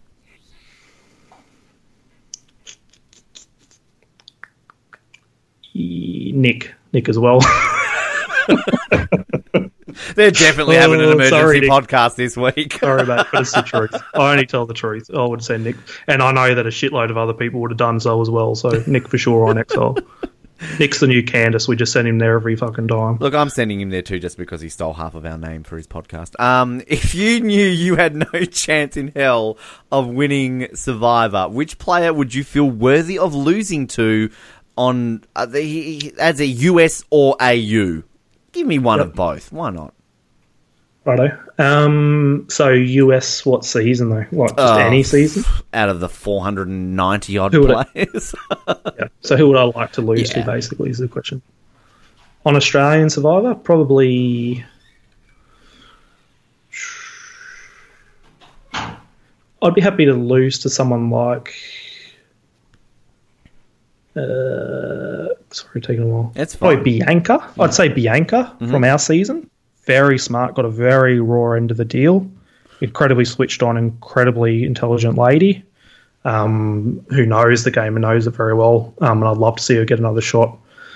Um, definitely Bianca, and also from the US season, Cirie. You'd have to say Cirie because the poor woman, she's such a good player and she hasn't won anything yet. So I'd love to see Cirie win for sure. Good answers. I like those. Uh, thanks, Mitch, for those questions. Uh, Thomas says, uh, and I thought I'd ask you this one, but uh, this probably was one of these questions I had for you on the pre one that we've never asked you. So that's why I kind of thought this might have been a familiar one. Uh, Thomas says, "What was your relationship with Kristie like in the game, and have you caught up with her since?" I think you kind of answered that a second ago, but Yeah, yeah. I haven't caught up with Kristie. Um, I think last time I saw Kristie was was it the start of this year or was it last year? I can't recall. I think it was that last year at that charity thing of Elle and Lee's, but I didn't see her for very long. In the game, Kristie and I, at, when they, when she first came over from Aganoa, we actually got along fine. It seemed like Kristie was one of the first people that approached me at the at the post swap. Um, she came up to me and sort of said, "Look, you know, what's going on?" And I said, "Look, you know, just hang on." I said, "You seem like someone good to work with." I said, "I'll, I'll let you know what's happening, but of course, I can't let you know right now." Um, and I felt like we had an okay sort of relationship there. And and before that tribal council where they voted out Rowan, um, I shook both Kat and Kristie's hand at that time and sort of formed this fake marketers alliance because we're all in marketing at the time. Um, and had a relatively okay relationship with Kristie until she realised that I'd voted for Phoebe and sort of tricked them both into voting for Rowan, thinking that me and Craig would vote for Rowan as well that night. Um, and I felt it sort of unraveled there. And I was actually a bit surprised at all the stuff that Chrissy was saying, but oh, Andy's a rat, Andy's a dog, or whatever, and all that sort of stuff she was saying um, about me on the show because I felt like we got along okay. But anyway, anyway. Um, but yeah, Kristie was sort of fine to work with her, but we always saw Kristie as a loose number. We didn't realise that Kristie would be the genuine threat to win that she ended up, of course, fulfilling at the later stages of the game. So I'd say my working relationship with Kristie was was fine out there on Survivor. And just just a quick note on that. So this weekend, obviously, uh, is I mean they're filming the finale this week. Kind of a bit of a semi spoiler for those who want to get the illusion ruined for them on Tuesday night. Um, but I mean, so are you are you actually going to be in the finale, or are you just are there going to be like events around it that you're going to catch up with some of these? Yeah. people? Yeah, yeah. So um, Des and I are heading down there. We haven't got tickets to the finale. Um, a few of the other players were fortunate, luckily enough to get invited or, or got tickets through players of this current season that family members couldn't attend and things. But Des and I are going to be there hanging out with the guys and catching up. I think there's going to be at least. Oh shit! I think it's going to be at least fifteen or oh, seventeen of the season one players down there as well Fantastic. at that time. So we're all going to catch up. Des and I are going to head to some pu- He- head to some pub. while tweeted it filming, tonight. so- yeah, yeah, yeah, yeah, yeah. Me and Andy are going to the bloody whatever. He said. So yeah, me and Des are just going to be there. I'm probably going to be trying to look after Des, make sure he doesn't doesn't do anything too crazy and insane. But um, nah, it'll be good fun. It'll be a really really good fun weekend. I'm really looking forward to it. Definitely look forward to uh, yeah seeing seeing all the things that are posted this weekend. Uh, Hilda O'Connor, Hilda, now Hilda's messaged in a few times. I think I believe she's in America. Uh, said Ben, I'm all caught up on Australian Survivor. Was thrilled my questions were answered on the podcast and I've listened to them. I have to say I'm loving this Australian season more than my own country season. The first episode was a big stinker. That's obviously of uh, Triple H, Hunter Hearst Helmsley. We're calling it. Um, uh, Andrew, you it's easy to remember. What'd you call it? Sorry, Hunter, Hunter Hunter's Hurst what? Helmsley. Were you ever a, a wrestling fan? Hunter's Triple Helmsley. H. Oh, Triple H. No, I wasn't very much of a wrestling fan. but When Triple H first came into it the- I had mates that were obsessed with it. It was a WWF, I believe, back in the day. He was Hunter Hearst Helmsley or something like that's what the Triple H Ah, okay. stands for. Uh, so we kind of established that uh, with Billy Garcia a few weeks Yep. ago. It's either that or There it's you go. hustles, hookers, and hipsters or something like that. I don't know. I just forget which order it's in. um, I enjoyed the first episode, but we haven't talked about it yet. Well, I'll get to that at the Yeah, end of this episode. I'll explain a little bit what's Yeah. going on with that. Right. Okay. Um, Okay. Andrew, you were amazing. Great confessionals and hilarious in the challenges. Don't worry, Sandra and Thank you. Cirie don't do well for being challenge beasts. Your game was great. Um, Hilda then adds, if your tribe... Thank you so. Who was that? This who is was Hilda. that? This is Hilda. Who is this? Sorry. Hilda O'Connor. Hilda. Thank you, Hilda. Thank you very much. It's really refreshing to hear that. Thank you so much. Now, Hilda adds, uh, if your tribe so happened to luck out and win every single post-swap challenge, what was your gameplay moving forward, and how many more ducks or tribe mates get shoot out of a barrel? I like shooting ducks out of a barrel. Never gets old, Andrew. I found it hilarious. Thank you so much. Great person. Um, I don't know. Actually, that's a really interesting question because it's so hard to think about the alternative scenario as well because I was so focused on what would happen with us continuing to lose because we sort of picked up on the on the trend quite early once we were once I had that ridiculous picking twist. But anyway, um, and I'd, my plan in the scenario that did play out was to bounce around at the merge if I made it that far. I, that's why I was trying to keep the tribe loyal, and then I'd just orthodox survivor play states that people like Craig, who was physically fit, and, and Connor would go sort of first, and I'd just sort of try and find spots where I could. But thinking of it from that alternative scenario, if we kept winning, oh god, um, I'm not sure. It, it would be hard to say. I mean, it, you would probably think would, you'd be secure in numbers at the merge that you'd sort of stick with the original Vavau if we had won all the challenges and pick off the Saanapu and Aganoa members. But Kate was driving me fucking insane out there, and I, I have been just chomping at the bit to get rid of her at the first opportunity I could. So it's hard to sort of say. Um, I can't say. I would have loved to have. If I had that amount of influence over the tribe at the merge and felt I could pull the, the, the shot out off on her, I would probably try to take out someone like Kate and also Craig because they're both physically uh, fit anyway. Um, and yeah, maybe I could have had a shot of them. So that's what I'll just say based on that because Kate was driving me insane out there. You know what I found the other day is uh, I know we did a preview episode for your season, and I haven't listened back since. But I actually found a document where I wrote down our predictions, and I went through this really quickly the other day. Uh, I put you that you would be the runner-up, and that you would be the season's goat, the season's no vote getter. You will get the most Yep. confessionals. You will receive the most votes against you, um, Yep. and that's that's where I put you on this list. Um, so my my initial my final two was Kate and you. So there you go. I said Kate was winning. Uh, I said Oh, Earl would be third. I got that correct actually. Wow, I didn't realize that. Yeah, that's good. Um, There wow, you go. that's funny. That, that probably that probably rings true though. Although I'll say that as much as you as people saw me on the camera being a dickhead and grandiose with my ego and things like that, the players didn't really see that at all. I know that a lot of them since coming out have said in all their posts um, interviews and, and podcasts and things that they didn't realize how much of a, a nut job I was actually out there on the show. So th- to them, they all sort of thought I was this quiet, nice guy around camp, is what Sue would say um, when we got to that sort of post swap. And I thought this is fucking beautiful because they have this perception of me, and I'm totally the opposite. But anyway, I don't know. Maybe, maybe I would have lost my marbles closer to the end and just started throwing bloody f bombs left, right, and centre because I couldn't stand those players after a while. Who knows? You- you would have been very interesting to see it play Ch- channeling the master there, Andrew, Mr. Heidik. He was very perceived around camp that no one knew what he was like, and then until they watched the game, like, holy shit, like, who is this guy? Yep. Um, I'm going to get through because we've got a few sort of game bits here to play, but just kind of going through those ones. I'll leave those ones to last because there's sort of some little fun ones to close out on. Uh, Miranda says, uh, Andrew, what was your favourite? This is sort of a three part question. Um, favorite challenge you did in your season, favorite challenge you wish you could have been a part of, favorite and least favorite challenge of all time on American Survivor. Very loaded question. Uh, so, I mean, favorite you did on your season? Yep. So my favourite would have been the mud challenge, the one where we were sliding down that that slide in between each other's legs and getting them, putting all the mud on us and running back. Even though it was ridiculous because we totally wrecked our clothes, and yeah, and you were just it was just horrible having all that mud over you. That baby oil didn't leave you for days after that. um, it was so much fun in the moment. It was so much fun. I loved it. Uh, one Um, least- wish you could have been a part of.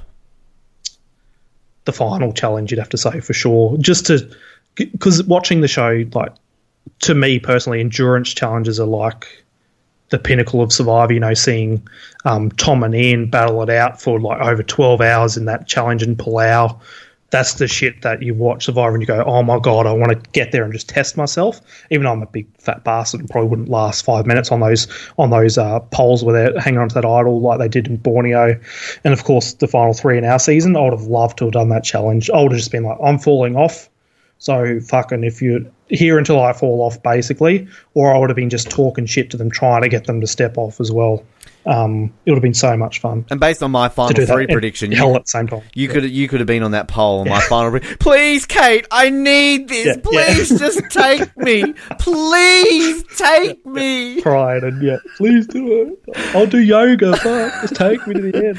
Oh, and favorite and least favorite on of all time on US. I mean, on the spot, out of all the hundreds of challenges, Shit, this is hard. Tangram, of course, Um, and Kite Challenger up there. Mm.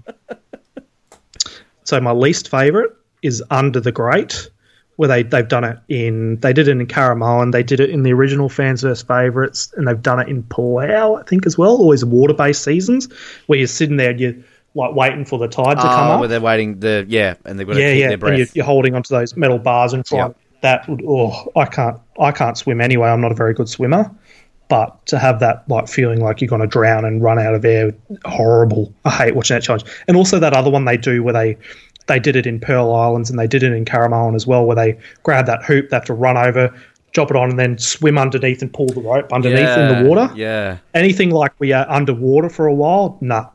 None. Count me out. Phillip sat out of that one in Caramoan. I'd probably almost be the same. I'd be like, yeah, no, I'm not doing this shit. so, um, in my favourite challenge, oh, what's my favourite? Shit, this is really hard to think of. I really like basketball, and I was lucky enough to get a chance to do that in Australian Survivor. Um, what else? Jesus, it's so hard to think of Ben, especially for me because like I'm not a challenge dude. Jeez, um, I can't I can't think of one we'll right with now. I'm sorry. We'll I'll take that one for the. Yeah, we'll just take basketball. Yeah. Sorry, I'm sure if I think of one, I'll tweet you. Do it. um, later on. Uh, thanks, Miranda. Kelly, uh, yeah, I, this is a game from another show, but why not? Uh, ding, marry, kill, these three choices. Craig, Kristie, and Des. Ding, Mary, Kill, Craig, Kristie, or Des. So we're going to call that Uh, fuck, marry, kill, because that's what it is. I mean, Ding's another yeah, yeah. show, so we're at the Oz Network. We say it how we mean Yeah. it. Fuck, marry, or kill. Yeah. Uh, F Des probably Yeah, kill. he'd go for it. He'd go for a while. No, no, sorry, sorry, sorry. yeah, yeah, F, yeah, okay, F, F Des. Kill, um, kill Kristie and marry Craigie. There you go. Ah, well, hopefully you can soon. Hashtag vote yes, hashtag love is love. Yes. Thank you, Of Kelly. course. Um, we got a little plug in there at the same time too. Loretta, uh, Andrew, when are you coming to Hearts of Reality for American fans of Australian Survivor? Oh, spewing this year because they asked. They were like, oh, you know, I remember some fans, Jason Rasmussen, um, who I know is a listener of this podcast as well, reached out to me and was like, oh, come to Hearts, come to Hearts. I'm like, I've fucking watched Hearts for years. I want to go there. Like, I'll just be flipping my shit if I was there with like Sandra and Cirie and bloody Ozzy or whatever. But like all these amazing players from all these amazing players from like the US season, you know, Richard Hatch and stuff. If he was there, I don't know if he attended this year, but anyway, like I'll just be a kid in a candy store. Seriously, I wouldn't know what to say to these players. It'd be insane. I don't want to go as like a celebrity. I want to go to chat to the fans and meet all the other survivors. Are you kidding me? So I'd love to go. Um, and my girlfriend and I, we haven't. My girlfriend's been to America, but I haven't. So I'd love to get to the US and maybe even next year. I'd love to go to Hearts. It'd be awesome. Worth That's if I don't even think anyone will remember me though from the. They'd like, You'd be "Who's this surprised. You dude?" I'm seriously like, "I would be care." surprised. You like Yeah, the like, ones out I've of the way, I want to get Varner's signature. Piss off. The ones I've been to, the most obscure people that you wouldn't think people, they they everyone hovers around them. Like just these, yeah, Mm. you would be very surprised. Um, now Loretta also just kind of adds, uh, I'm really sad that Australian Survivor is coming to an end. Has your country picked it up for a third, fifth season? Um, not yet. No, honestly, nothing official. yeah. Honestly, no idea. Even inside word, no idea. No one's heard a thing, so I'm not too sure. But I, I would say, just as an armchair perspective, as my perspective, I wouldn't be. I'd be very surprised if it got cut.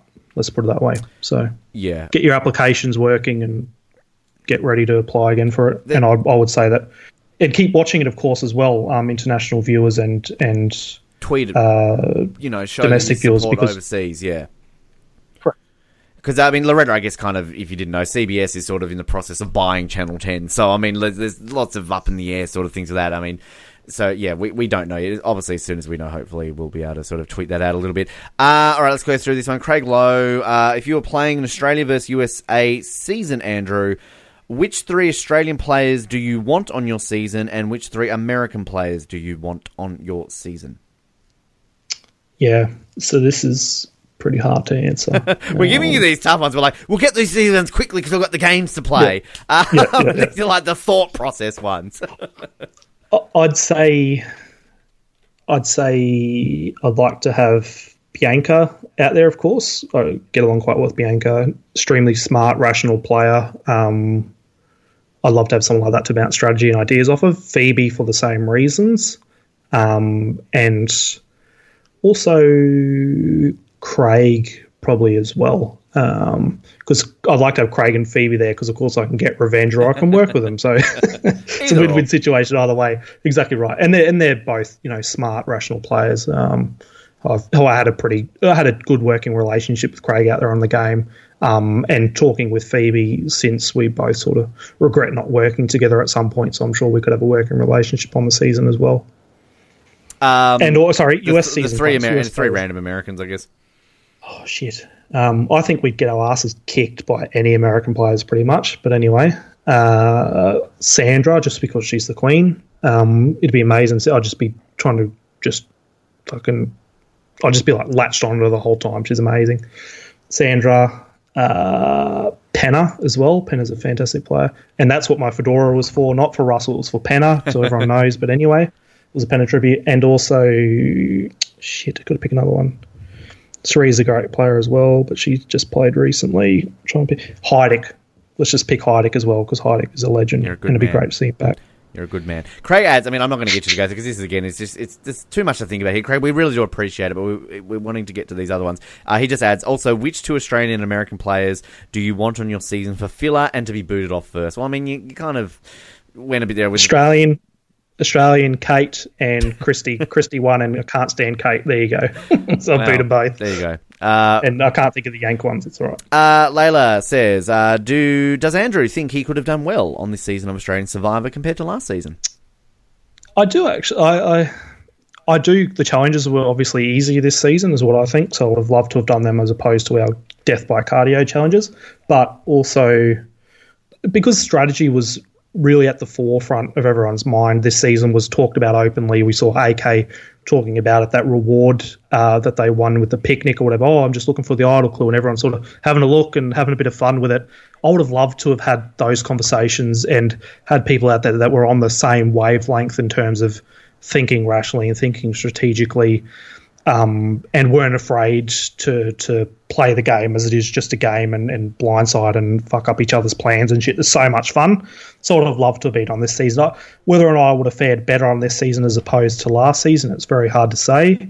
But this season, thinking about it going into last season, I was hoping that last season had, at the time, had the players that we had in this season that were that were all there to play strategically and play openly and, and play for the game and play for the money. Um, so I probably would have loved to have played with a crop of these players as opposed to the players I played with last season. Well, All Stars is around the corner, hopefully. So, um, Layla adds, uh, uh, Ben, I hope you're inviting the delightful Linda back to your podcast soon. I really want her back. So do we, Le- uh, Layla, but Linda's, I think, pretty much on a plane to America right now. So, um, Linda is Linda Olsen. yeah, she, uh, we, we tried to get her on for the Julian, uh, well, not to take away from cable, we want a cable on too, but, uh, yeah, we, we tried to get the two of them back together similar when we had in week one, but, uh, she's very much in, um, mode for America. Also, uh, Steve, husband, uh, was in Adelaide Crows grand final mode, so it was a hectic week last week, and yeah, they're in the process of, of traveling, so, uh, Linda's great, by the way. yeah, Linda's fantastic. So we'll get her on again eventually. Now, uh, this is an interesting one. Then we get to these two last ones because they're a bit of fun to end it out. Now, Ruth, Ruth Marie, bear with me on this one. Andrew, if you were sent to Exile Island Reward, Exile Island Reward boat All right, a la Game Changers. Okay, of course. Oh, yeah, the Game iconic yep. Exile Island reward boat. How could we forget? Yes, the boat. uh, for the length of two days until the next tribal council finishes, and had to sit down with a former player for a chat, and were given these question. Four advantages rewards. Which would you take? One. This is a fantastic question. This is Yep. this has got some thought process into mm-hmm. this one, Ruth Marine. Great question. Number one, the vote tripler gains the ability to add three votes to only one player in a tribal council, but the consequences being you are unable to vote in the next tribal council. Two, the spy bunker allows you to spy on the other tribe in an underground bunker located directly under the other tribe's shelter. You will have access to this for 30 minutes, at which production will secretly take you out when the tribe is told to leave campsite for 10 minutes. Three, vote. These Yeah. are like wow. Sorry. Vote. Yeah. If any of these happen in the next few seasons, Ruth Marie, I hope you get some credit for these. Three. for sure. Vote reveal. Play this at any tribal council until final seven, and when you come back to camp, you will have a note in your personal belongings telling you who voted for who. Or four, Mutiny Idol. Play it to save whoever has the most votes from elimination, but send them to another tribe instead. What was the last one? Sorry, Uh, the immunity. The Mutiny Idol, so play it to Mutiny. save whoever has the most votes from elimination, but send them to the other tribe instead. Okay, that's what you're saying. This is fantastic. Jesus Christ, Ruth, Jesus, these are awesome questions. Um, that's unreal. Um, that first one, I think, The vote tripler. had so much. Yeah, had so much power, even though you you don't get a chance to vote in the next tribal council. But having three votes is like having a temporary alliance, pretty much that you have for that vote, almost depending on where the numbers fall. Um, the other two didn't. The spy bunker one, it wouldn't really fuss me too much because ninety five percent of the conversations around camp are based on what food you're going to eat when you get home anyway. so I think you'd just be sitting there for thirty minutes of, oh god, I'm hungry. Oh, this restaurant in Sydney, blah blah blah blah. And the, what was the what was the other one in the middle there? Vote the, um, reveal. so you're told who voted for who. vote reveal. Yeah, you kind of know going back to camp anyway who voted where they voted because you have an idea of where the votes are going in your head, and people are usually on survival, which is quite surprising. Which is different from Big Brother. People are usually pretty quick to confess where they voted and why they voted that way, which is a bit weird. But anyway, and of course, like except for in a situation where like Natalie Anderson accidentally votes for for um whoever she voted John or someone that Yeah. yeah. can't remember. But anyway, um, so I think those two I'd probably not really wouldn't sort of get my get my attention too much. What was the last one? The mutiny one where you can you can vote to kick someone. Whoever gets the most votes, you can chuck them on the other tribe. No sort of big deal. Um, so I'd say for sure the three vote one, even though you can't vote at that in that tribal council at the end there. If you're someone like in a position like say Mike Holloway was, or or like Troyzan was in one world where you know for certain that you're that you're cactus and that you're toast, and that you had a good read on that situation as those two guys did, that advantage would be massive. They have a massive amount of power in those situations. For so I'd think I'll take that one for sure. That Yeah. is a fantastic question. question. Fantastic Ruth Marie. question, Ruth. Seriously, that is amazing. That's one of the top questions I've ever had in any of these shows over Mm. That's the great. six years I've been doing this. So great job there, Ruth Marie. Now our final two. So these are a bit of these are a bit of fun games here to end it, and these are unique. Like. I like how our listeners, as this season has developed, are starting to play a little bit. Like, not just the whole kiss, hug, and run away thing and all that sort of stuff. They're really thinking outside the box here. We had one um, who was that with? Was it the Billy one the other week where they where they had to guess like what boot order they finished? Uh, which was clever. I remember we had Colton on years ago, and he could just reel them off. Like he was incredible Yeah, at that. Colton's And then on our exceptional. round table one today, we had a similar one where we had to guess how many votes a player had in total across the season on their original season. Incredible. I'm going to go with Granny Survivors here first because I think that Richard, yours is a bit more fun and it's a good way to end it. Granny Survivor, our beloved Granny Survivor. Now, she's added questions here, but I'm more into the game here. I'll just quickly read through this. Hello, dears. Oh, what a great week of Survivor. I can't wait for next week. Now I think Jericho is going to take out the title out for the four left. Here's my pick to win, dears. Hopefully this week you don't forget to ask questions with the entry. Uh, do you still have them handy, dear? No, sadly. I mean, again, they're in my email, Granny. I'll, I'll find them one day. Uh, if not, I want I remember I asked in the pre-game podcast years for an honest opinion from Andrew on how he thinks Ben would do on Survivor. And if he was there on your season, what happened? You kind of answered that before, did you not? Maybe you told me off air. I can't remember, Yeah, but I, yeah, I. I feel like you've told me that before. I've told you with um, I told you twice. I. Third time the charm, twice. I told Granny. you with, yeah, yeah, yeah, yeah. I told you with Craig and when we first did a podcast with you and Craig that I was looking for you. I was looking for you on our season because there was a rumor that you would like go on MIA and oh Ben might be on Survivor. He hasn't done any podcasts and things, and the timing sort of lined up perfectly. So I remember on the trucks, I was looking for you. I was like, okay, Ben Waterworth might be here. And I know what he looks like, and I know what he's about, and he doesn't know a thing about me, so I can use it to my advantage to get him out. So I was actually, I was that was part of my thinking process. Well, it wasn't too much my thinking process, but it was definitely in my calculations in pre-game Ponderosa and things. But yeah, I'm sorry, mate. I think you'd be toast if you're playing. I, I, it- don't it- apologize. I agree with you. yeah, and it's for and it's for the reason that because you're too knowledgeable. When I was out there, and it's not something this. If I was asked to play again, I would probably would play with someone like you because I know that you're rational, and it's a beginner's player's mistake to want to take out people who think rationally because you think, okay, I want to be in control of the strategy. I want to be the only one strategizing out there. But in my first season, I would have tried to target you because you were too clever. But in a second season, now thinking and knowing what I know, I wouldn't target those sort of players because you need people that you can bounce off of. You don't have to apologize you just call me clever. So to me, that's good. Fine. Um, fine by me. Um, now this I'm going to get the, really quick fires because I want to get to this game. Uh, favorite three winners of American Survivor. Heidik, uh, Sandra, and I enjoyed watching Tyson win. Um, who else did I really, really enjoy win? Denise was a great winner. Um, fuck, who else did I really enjoy winning lately? I don't know. Say Tyson will do. Sure. Tyson will be last. Uh, if you could be put on, if you could be put on any two American seasons, which two would you choose? Well, she says which two dear, but I just elaborated a little bit there. Sorry, Grant. Heroes versus Heroes versus Villains because it's probably the best season. Pearl Islands is a great season, but it's too old school for me um, for my style of play. Um, probably Heroes, Villains, and Philippines. I loved Philippines. Great season. Good answers. Um, I feel you might have answered this one. Uh, did you have any interactions pre-game with any players before the game started? Of our season, Yeah. no, No? Uh, none of them. No one that was in my casting made it through, which I was fucking thankful for because I was such a dickhead in that casting. But anyway, thank God for that. There's 'cause I would another have known I story. another story for another podcast. Another story for another day. yeah. Um, Is there any contestant from your season that you have not personally met?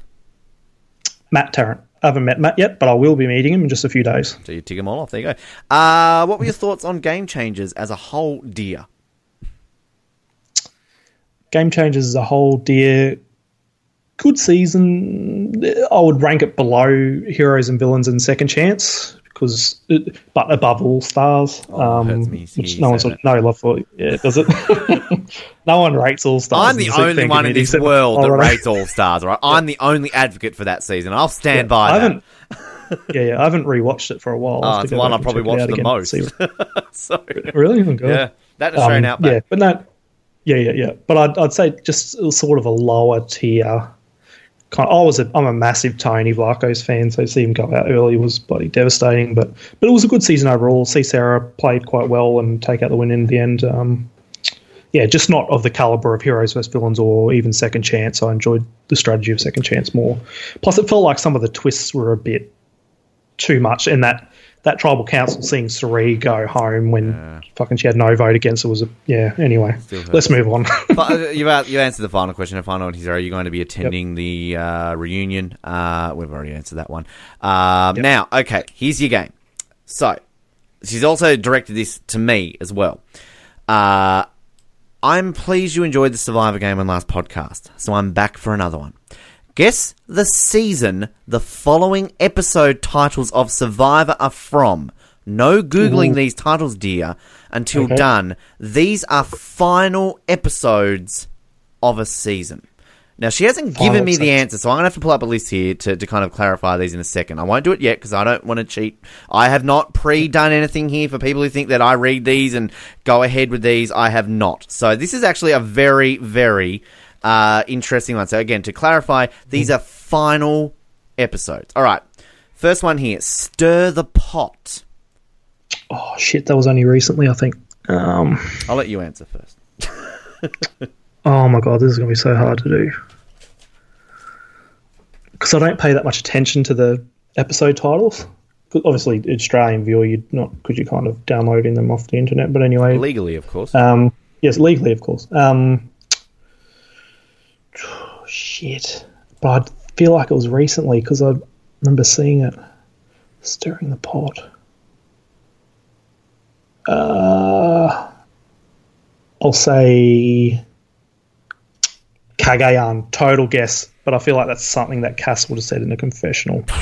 Yeah, look, there's only one looking at this list that I'm pretty sure I know. There's only one here that I would go on a limb and say I'm 100% on. Um, because I look at the episode title, because I'm the type of person when I download them, legally, of course, I put Yep. the episode title in it for, for keepsake.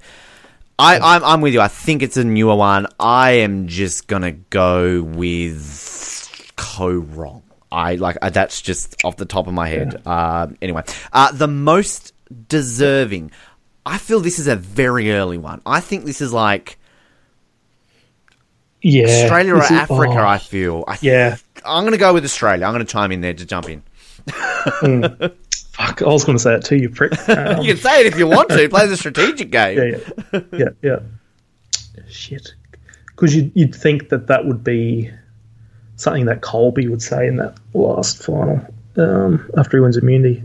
Uh, the most, oh, maybe that could be Cagayan as well. Woo saying that about Tony. Mm, shit, bugging myself up now.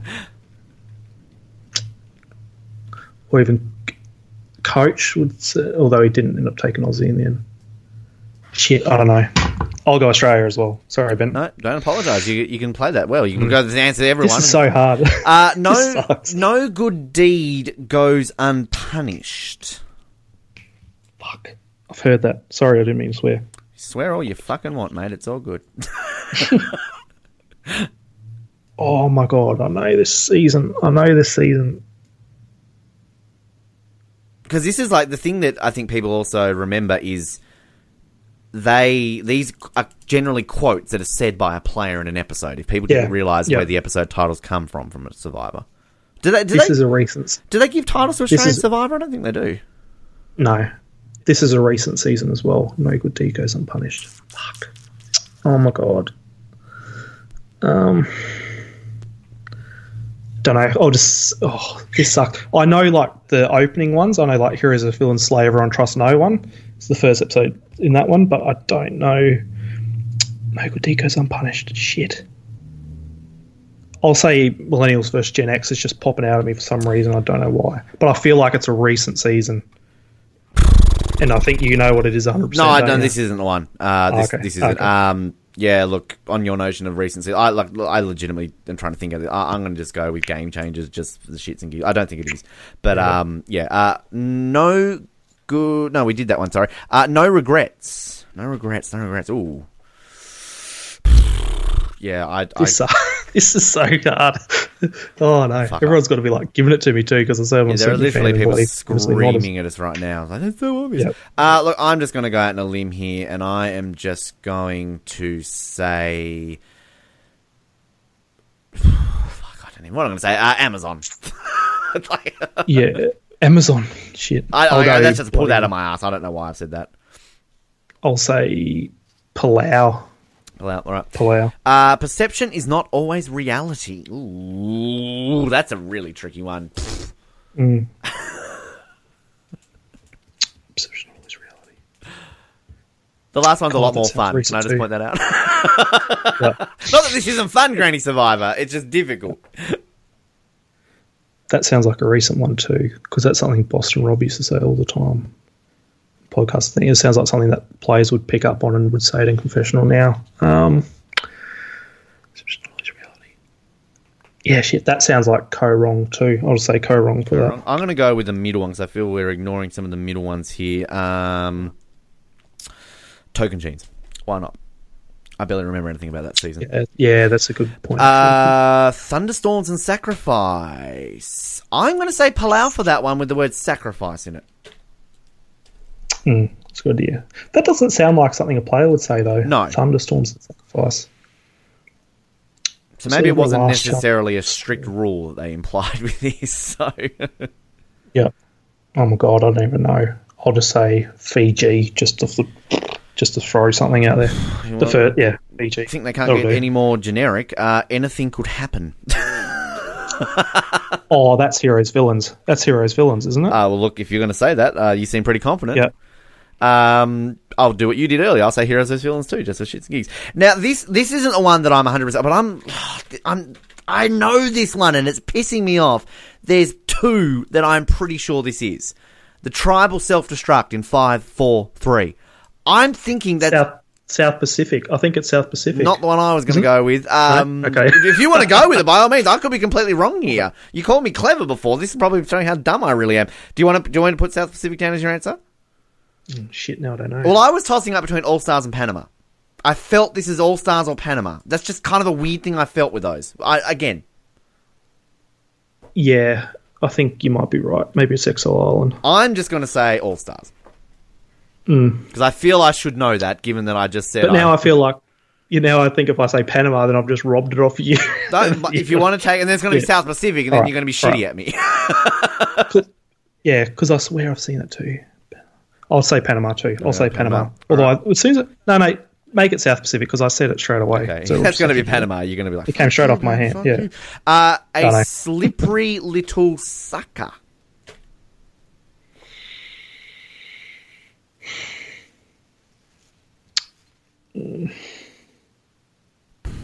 I've got to pay more attention to these when I rewatch them. I've got to Google the episodes I'm rewatching.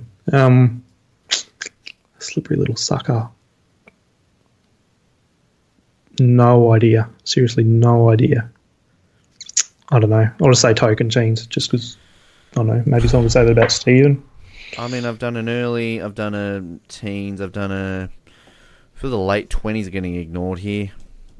You went with Kaga. I'm going to go with San Juan Del Sur, just because. Uh, second last one here seems like a no brainer. I feel like I should know that one.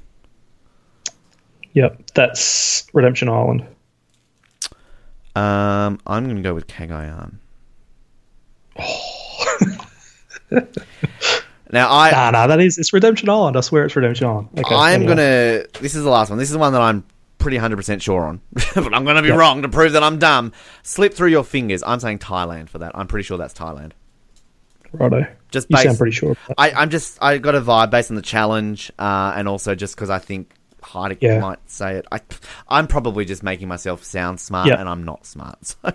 And I'll I'll say Amazon just because it had the same final challenge. All right, so this is where to- this is where I need to do the quick control F here to kind of confirm this. So bear with me here, folks, while this is all live. Stir the pot is Micronesia. So uh, you were the closest Okay. there because you said twenty eight. I said thirty two. So uh, you get that one, Micronesia. There you go. Uh, most deserving. Uh, we are both correct. It was Australian Outback. There we go. Hey. So there's that one. Uh, no deed goes. Uh, oh, sorry, no good deed goes unpunished. Uh, oh, it was game changers. There we go. I was correct. Um, Hey. well, you were close, but yeah, funnily I've got that one correctly. There you Shit. go. Um, no regrets is uh, Africa. Oh. Um, There you go. I was closest with Amazon, so there you go. All right. Yep. Interesting. Uh, perception is not always reality. Oh, I feel so bad that I didn't get that one. I'm a huge advocate for this season. One world. Um, Oh, so I get closest there because I said Tocantins. You went with Koh Rong for that one. Alrighty. Yep. Thunderstorms and sacrifices. Uh, Guatemala. Uh, I was one off. you were close though too. You said Fiji, so uh, Yep, kind of close there. So we both went for heroes versus villains for anything could happen, and correct. I followed you there. Yes. So we both went out with our guts and followed. Heroes Yep. versus villains. Uh, good job. All right, this tribe. Oh god, I'm nervous for this one. Oh my god. Um, it's not All Stars. um, it's Cook Islands. I was close with. Wow. I didn't even think of Cooks. So there you go. So I get it. If you had a gone with you, you would have gotten the point. Yeah, it would have been correct. Oh, I'm sorry about Oh, that no. one. Uh, Slippery Little Sucker is uh, China, which you said, did you not? Because I've written. No, I didn't. I said Tocantins. Well, you're close. My So- pen wasn't be working the 18. It looks like a 15 there, but you get the point anyway. So, because I said uh, San Juan Del Sur for that one. All right, final. I'm so nervous for the last one because I was so confident with that one, and I feel like I'm probably going to like fuck it up. Uh, seems like a lo- no-brainer. You're correct. It's Redemption, Redemption Island. Island. 100% correct. There you go. Well done. Oh god, I'm so nervous for this one. Why I slipped through your fingers is Thailand. Oh, thank fuck Oh. for that. um, God, I was like, I was so nervous on that one. Like, I think I should know this one. Uh, so, I mean, I don't have to tell these up. I kicked your ass. Um, all right, so, oh, good on you, mate. uh, Grady Smart says, thank you for your time. That was so hard. Just under a week until the winner is crowned. Oh, I hope Linda and Noah are going to be making a return to the pod. They're always requesting people. Noah will be on tomorrow. We've already recorded the episode and we've already made a Linda. All right, final one here. This is fun. I'm not playing this one. This is just for you because I've got the answers in front of me here. Richard, Rich, Okay. Richard is our uh, the guy who basically put forward to the idea for us for the Australian Survivor Hall of Fame. Richard, we need to get you on the panel. You helped co-create this. You need to be on the panel, all the experts. Um, Granny Survivor was fantastic in the last podcast with a little game. So following her lead and doing my own, Des tweets because it's better than Australian Survivor. I have five tweets here that are either something that Des Quilty has literally twilt- tweeted or it's a made up tweet. You have to tell me is it Des or a Desbot? With you. Yep. Again, I know the answers. I'm not playing here. Here we go. Number one. Bite the bullet. Change now. I ain't gonna live as long as Hugh Hefner. Eh. That's that. Eh, that's what Des always does. Um, yeah, that's a Des tweet. That's a Des tweet. Correct. Yeah. Number two. Portrait Survivor season would be good. Long hairs versus short hairs. Would you get a crew cut if you missed out on the Longies tribe man?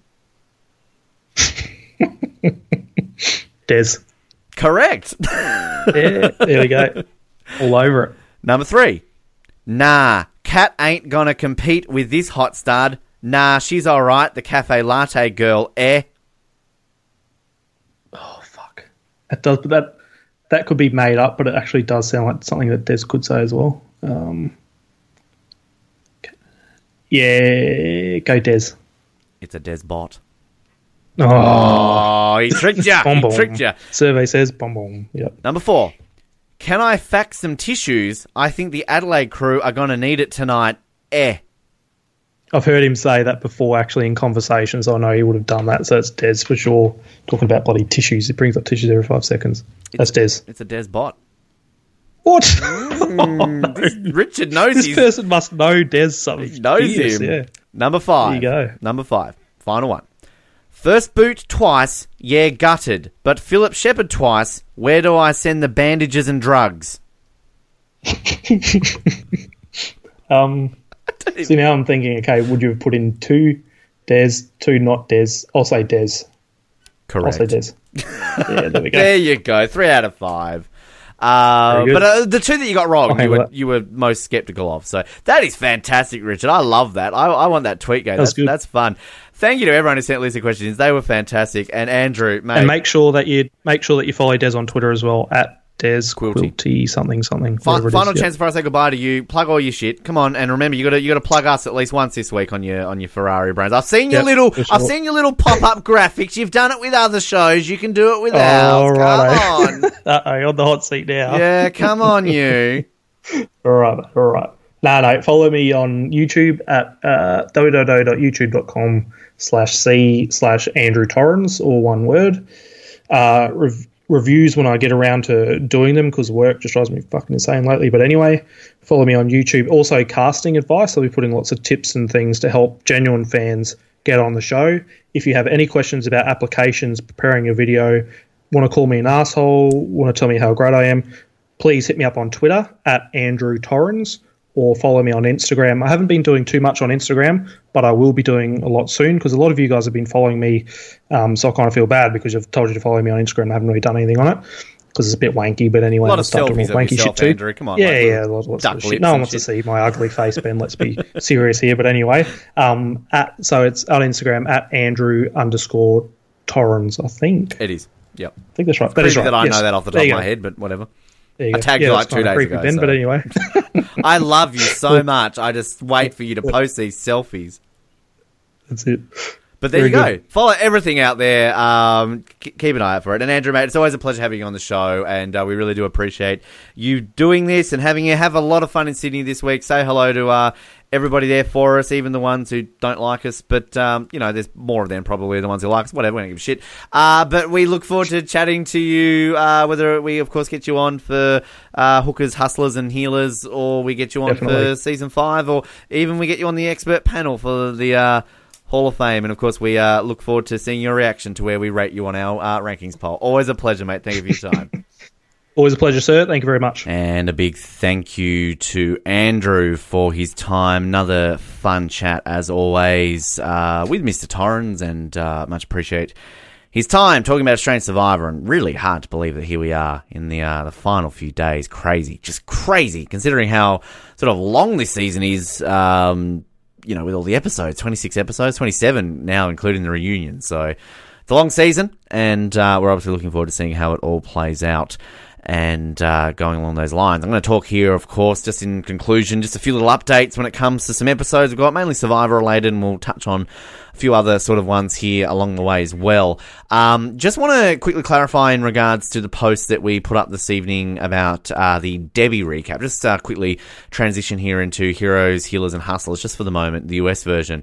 Um, essentially, it, I explain a little bit you here uh, in regards to this on our roundtable tomorrow with Noah as well, because we recorded that before this one, but we're releasing this one before it essentially what happened is completely out of our hands. It's not, it's not our fault. It's not Debbie's fault. It's sort of the, the middlemen when it comes to this. And we're not trying to point fingers or blame here. Just by all means, I'm not trying to say that. Essentially, kind of long story short, given that we have exit interviews, we sort of have to fall in line with certain procedures when it comes to getting people on the show from a variety of seasons. And essentially, the rule with CBS in regards to having people through media the proper way uh, and we're just pointing this out here. We realize that some other shows and podcasts don't necessarily have to follow these procedures or don't necessarily follow these procedures. Uh, that's another story. Uh, we have been told, well, we are following the rules in terms of the players who have appeared on the last four seasons or two years worth of Survivor has to be cleared through CBS. It used to be back when we kind of dealt with it previously, and maybe ourselves didn't necessarily follow the rules, uh, that it was the last two seasons or 12 months worth of contestants sort of had to get the clearance from CBS. Anyway, so based on that, we had arranged Debbie to be on the show. We contacted Debbie. Debbie was fine. She was going to do it. And this was pre us getting exit interviews before we had confirmation. So, in order for us to then make sure that Debbie was okay to come on the show and it didn't affect our exit interviews, we sort of had to then clear it up with CBS, which was all done. It was all fine. They said it was good. And it then just basically came to scheduling and sort of mixed messages when it came to emails. It was initially scheduled for us to essentially do the recap episode before the episode had even aired, and we kind of had to explain constantly, like, we need her for a recap episode. So, anyway, sort of long story short, sort of the scheduling back and forth, and it did, just nothing was there locked in stones. Hence why we kind of put a post out saying we will let you know. And then we got the communication today, being Wednesday, essentially telling us that uh, it will have to be another week, you know, and we've reached out to Debbie and everything's fine. Like there's, there's no sort of anything here. It's not like somebody stepped aside and said, no, I don't want to do this and this. There's no problems at all. It's just been a scheduling issue. So therefore we do really sincerely hope that Debbie will be able to make an appearance on the show during this season. We will be pushing for her to come on the show during the season. So by all means, stay tuned for that. So that now means that our Dan Foley recap, which is obviously this Friday, we're recording it post episode two of Heroes, Healers, and Hustlers. We will be covering the first two episodes. Uh, and given we know that Dan likes to talk, still holds the record for longest ever interview on our Survivor Oz days, uh, that should be fine. So uh, I'll go through the questions that were sent through to Debbie, and maybe ones that aren't necessarily specific to Debbie, I'll word into Dan.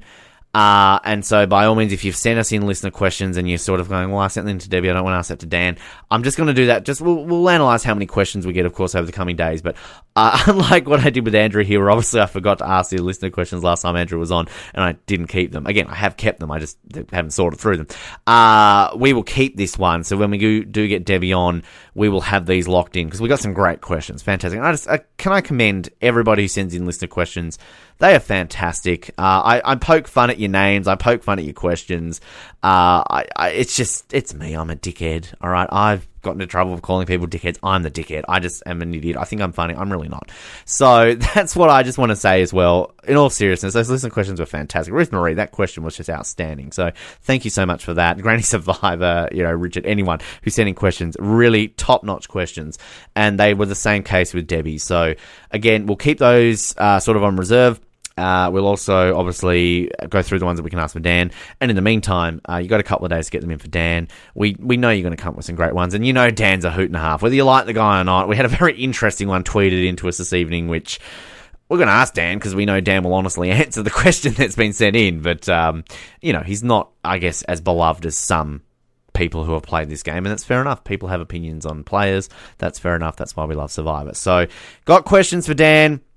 Send them in, usual channels, Facebook. You can email in uh, the Network at hotmail.com. Of course, head to the OzNetwork.net. We've got a contact us form. Uh, that's generally where the majority of the questions I get come from, so I appreciate those.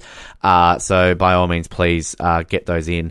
And I said, that's been recorded on Friday afternoon, uh, there and thereabouts. Uh, we will obviously have an exit interview with the second eliminated contestant from Heroes, Healers, Hustlers. And just, just a note, I think I kind of alluded to, maybe a bit of a joke about it throughout this episode. Obviously, you know, we've always been in this industry when it comes comes to spoilers and things like that. And we've established not posting spoilers for exit interviews in our posts on iTunes and, and on social media. Realize on our website we do post a bit of a spoiler, but generally we know that our website isn't as visited as our social media pages, so that's kind of why we do it. And we've sort of, you know, a few people sort of complain, so we've stepped back. We've we generally keep it out the the contestant's name in the title.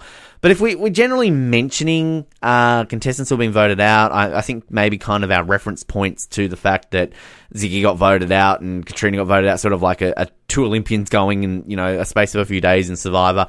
Um, vaguely see, see it as a spoiler, yes, but at the same time, given we base a lot of it around Australian airings.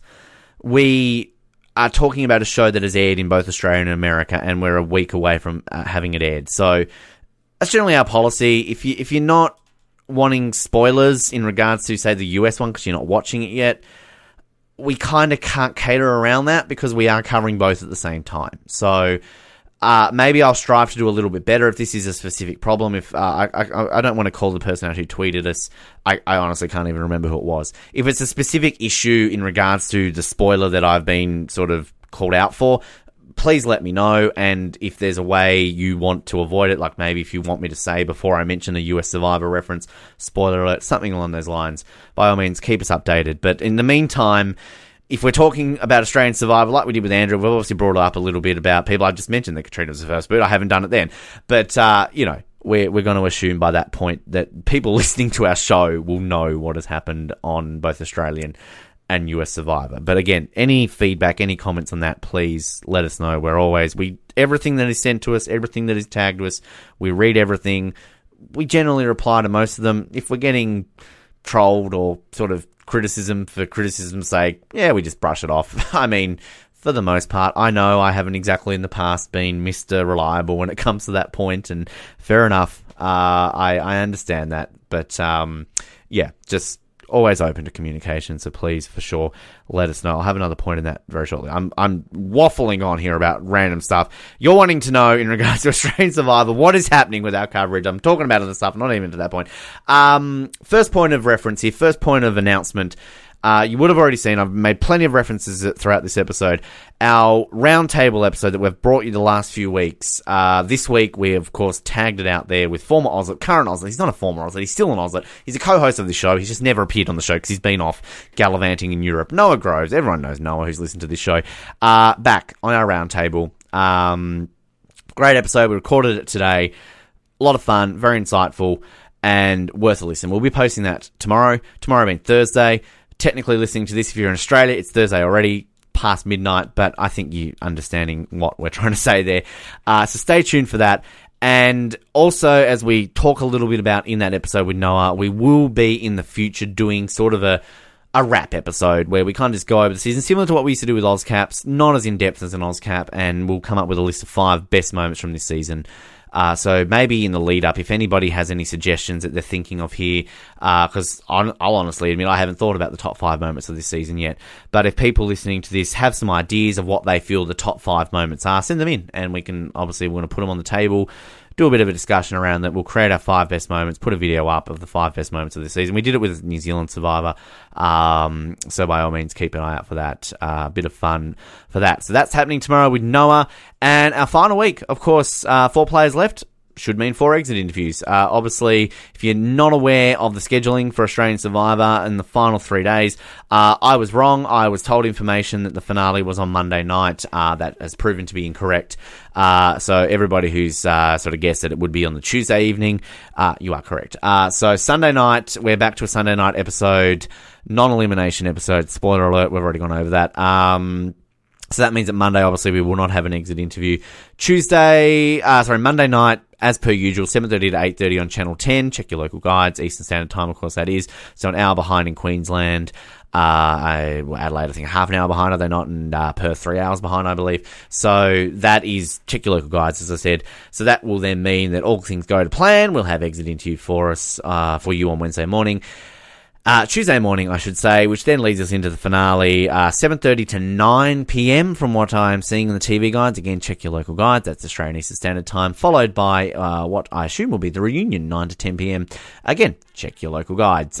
um, and sort of to ruin the illusion for those out there, it's not actually live live.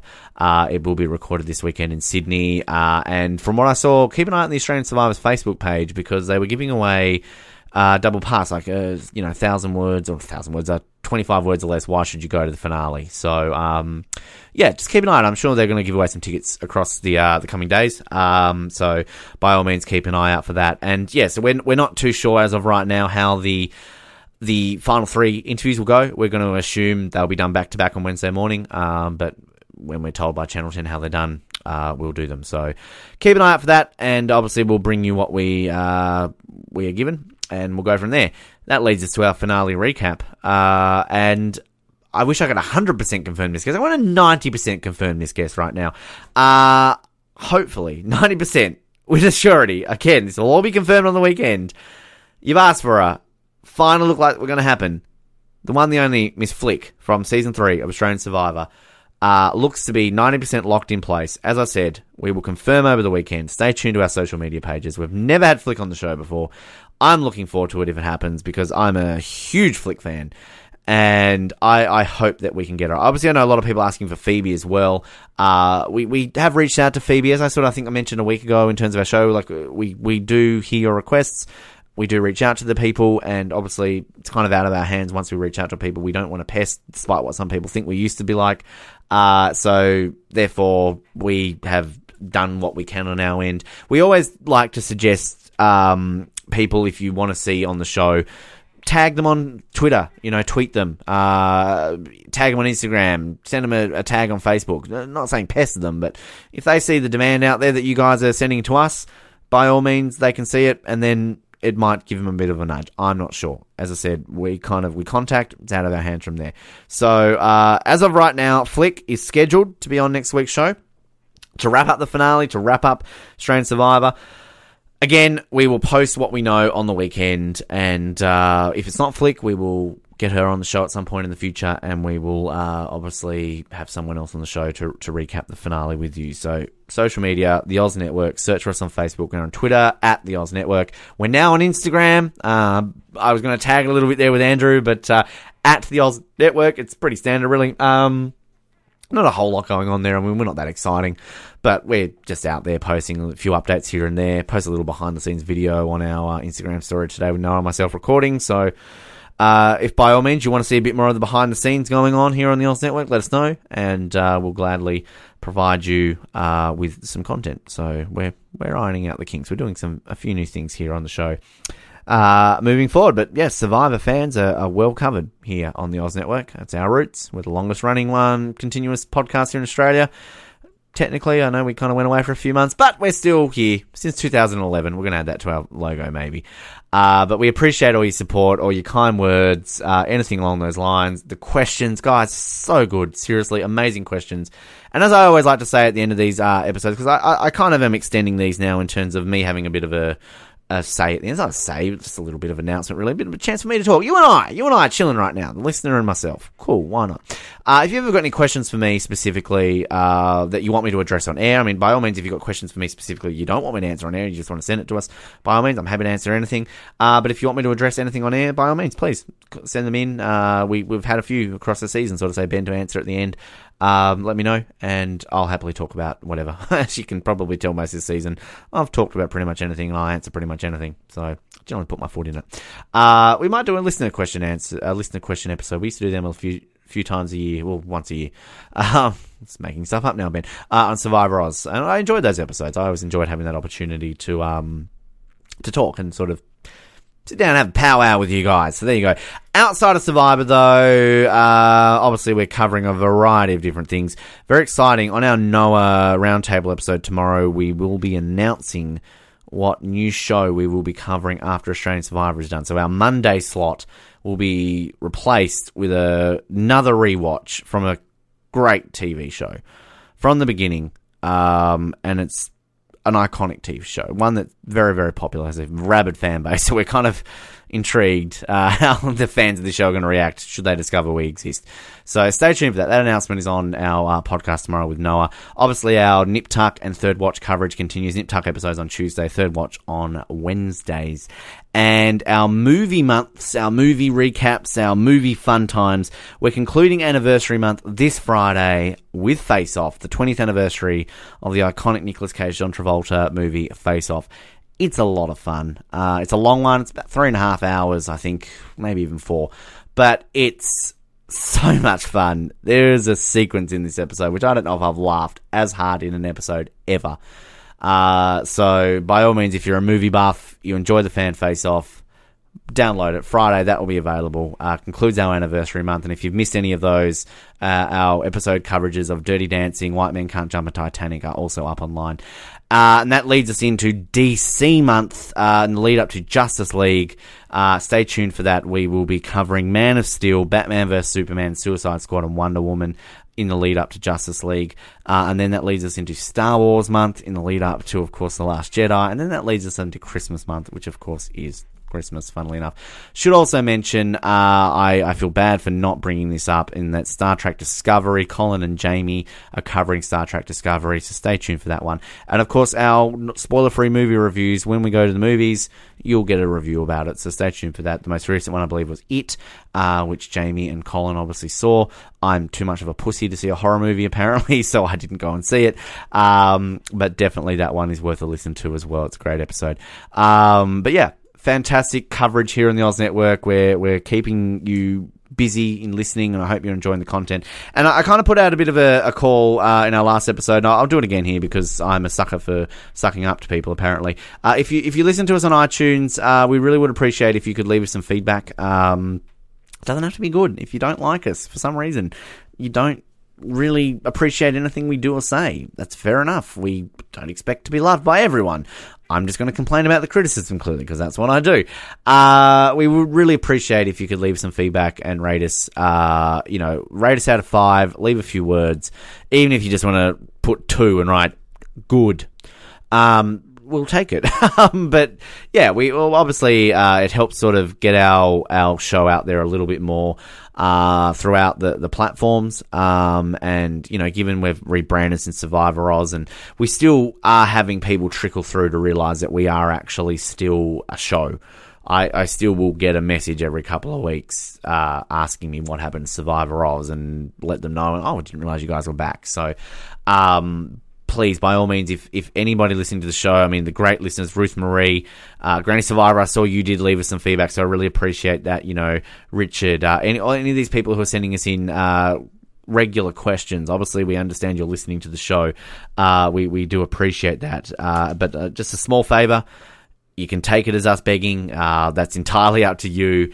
Um, but by all means, please, if you could leave us some feedback on, on iTunes, we really, really would appreciate that. We'd love to be able to get to 50 by the end of the year. We're on, I think, about six at the moment, so we've got a little bit of a way to go. Uh, but even if we could get to 10 by this time next week, uh, that would be absolutely fantastic. So if you're an iTunes user, you've got an iTunes account, all you need to do is if you find us on the iTunes store, just search for the Oz Network. Uh, you click on uh, rate and review. You can rate us out of five, and then it will ask you to leave a few words there. And uh, again, very much appreciated. Even if you want to write five stars, stop fucking begging for a review. Here it is. Shut the fuck up and do your podcast. I expect one of those in the next seven days. Um, and also, to outside of iTunes, of course, uh, Stitcher, Spotify, by all means, please do that on there. Social media, I've tagged a lot, of course, uh, Instagram, Twitter, and Facebook, the main three there. We are on YouTube. Search us on the Oz Network. You can uh, like, subscribe on those platforms. Uh, follow us, of course, on Twitter, um, and follow us on Instagram as well. And just a little uh, tease again, tease, it's not really a tease, uh, shout out to our contact forms.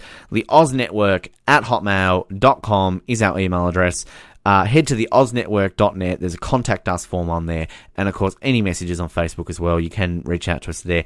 We're pretty much open all the time, guys. We read everything as I mentioned. So feedback, anything along the lines, always appreciate it. Suggestions, obviously outside of Survivor got an idea for a, a, movie you want us to cover, got an idea for a random rewatch, we still are open to doing those.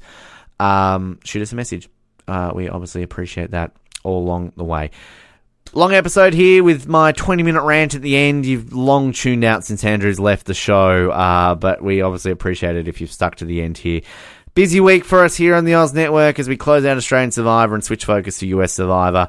And uh, it's a good time to be a Survivor fan really is. Uh, thanks again to Andrew for his time on this show. Thanks to everybody who's tuned in. And from the bottom of my heart, guys and girls, and anybody, man, dog, whoever you are listening to this living being, thank you so much for listening to us.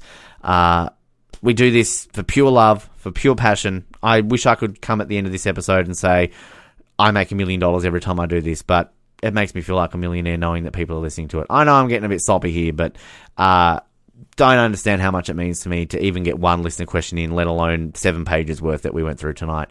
Um, it really does mean a lot, kind of given everything that this show has been through, everything that I've been through in my life uh, in the last 18 months as well, to still have uh, people that are willing to tune in, uh, listen to my voice, tune out when I speak, and then listen to Andrew. Um, it, it, means a lot to me. So um, you're all very, very dear to my heart, and I I appreciate everything. And you're all my friends. There you go. There you go. Look at me being soppy. Wow. Uh, Colin would be ripping shit into me right now if he was listening to this, but uh, thank God he doesn't watch Australian Survivor, so he's never going to hear this. Uh, he's got Jamie to do episodes with. You know, he can just pick up a microphone. I live with my dad. Go figure. It's been Australian Survivor. Uh, episode 20. I don't know what. It, it's 18 past 12 a.m. right now. Um, I don't live with my dad because, like, I'm one of these guys who lives in my basement. There are reasons behind it, people. I was engaged once.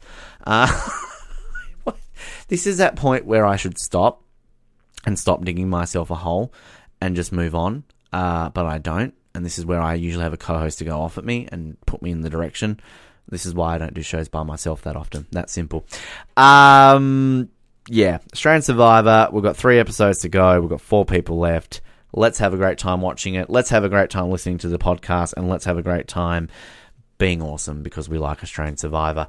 My name is Ben. You're not going to forget that because I've just turned this into the fucking Dr. Phil show at the end of it. Thank you for tuning in. We'll speak to you next time here on the Oz Network. Enjoy your evening. Good night. Thank you for listening to the Oz Network. Don't forget to subscribe to get new episodes delivered to your speakers every week. For more information, hit us up at theoznetwork.net.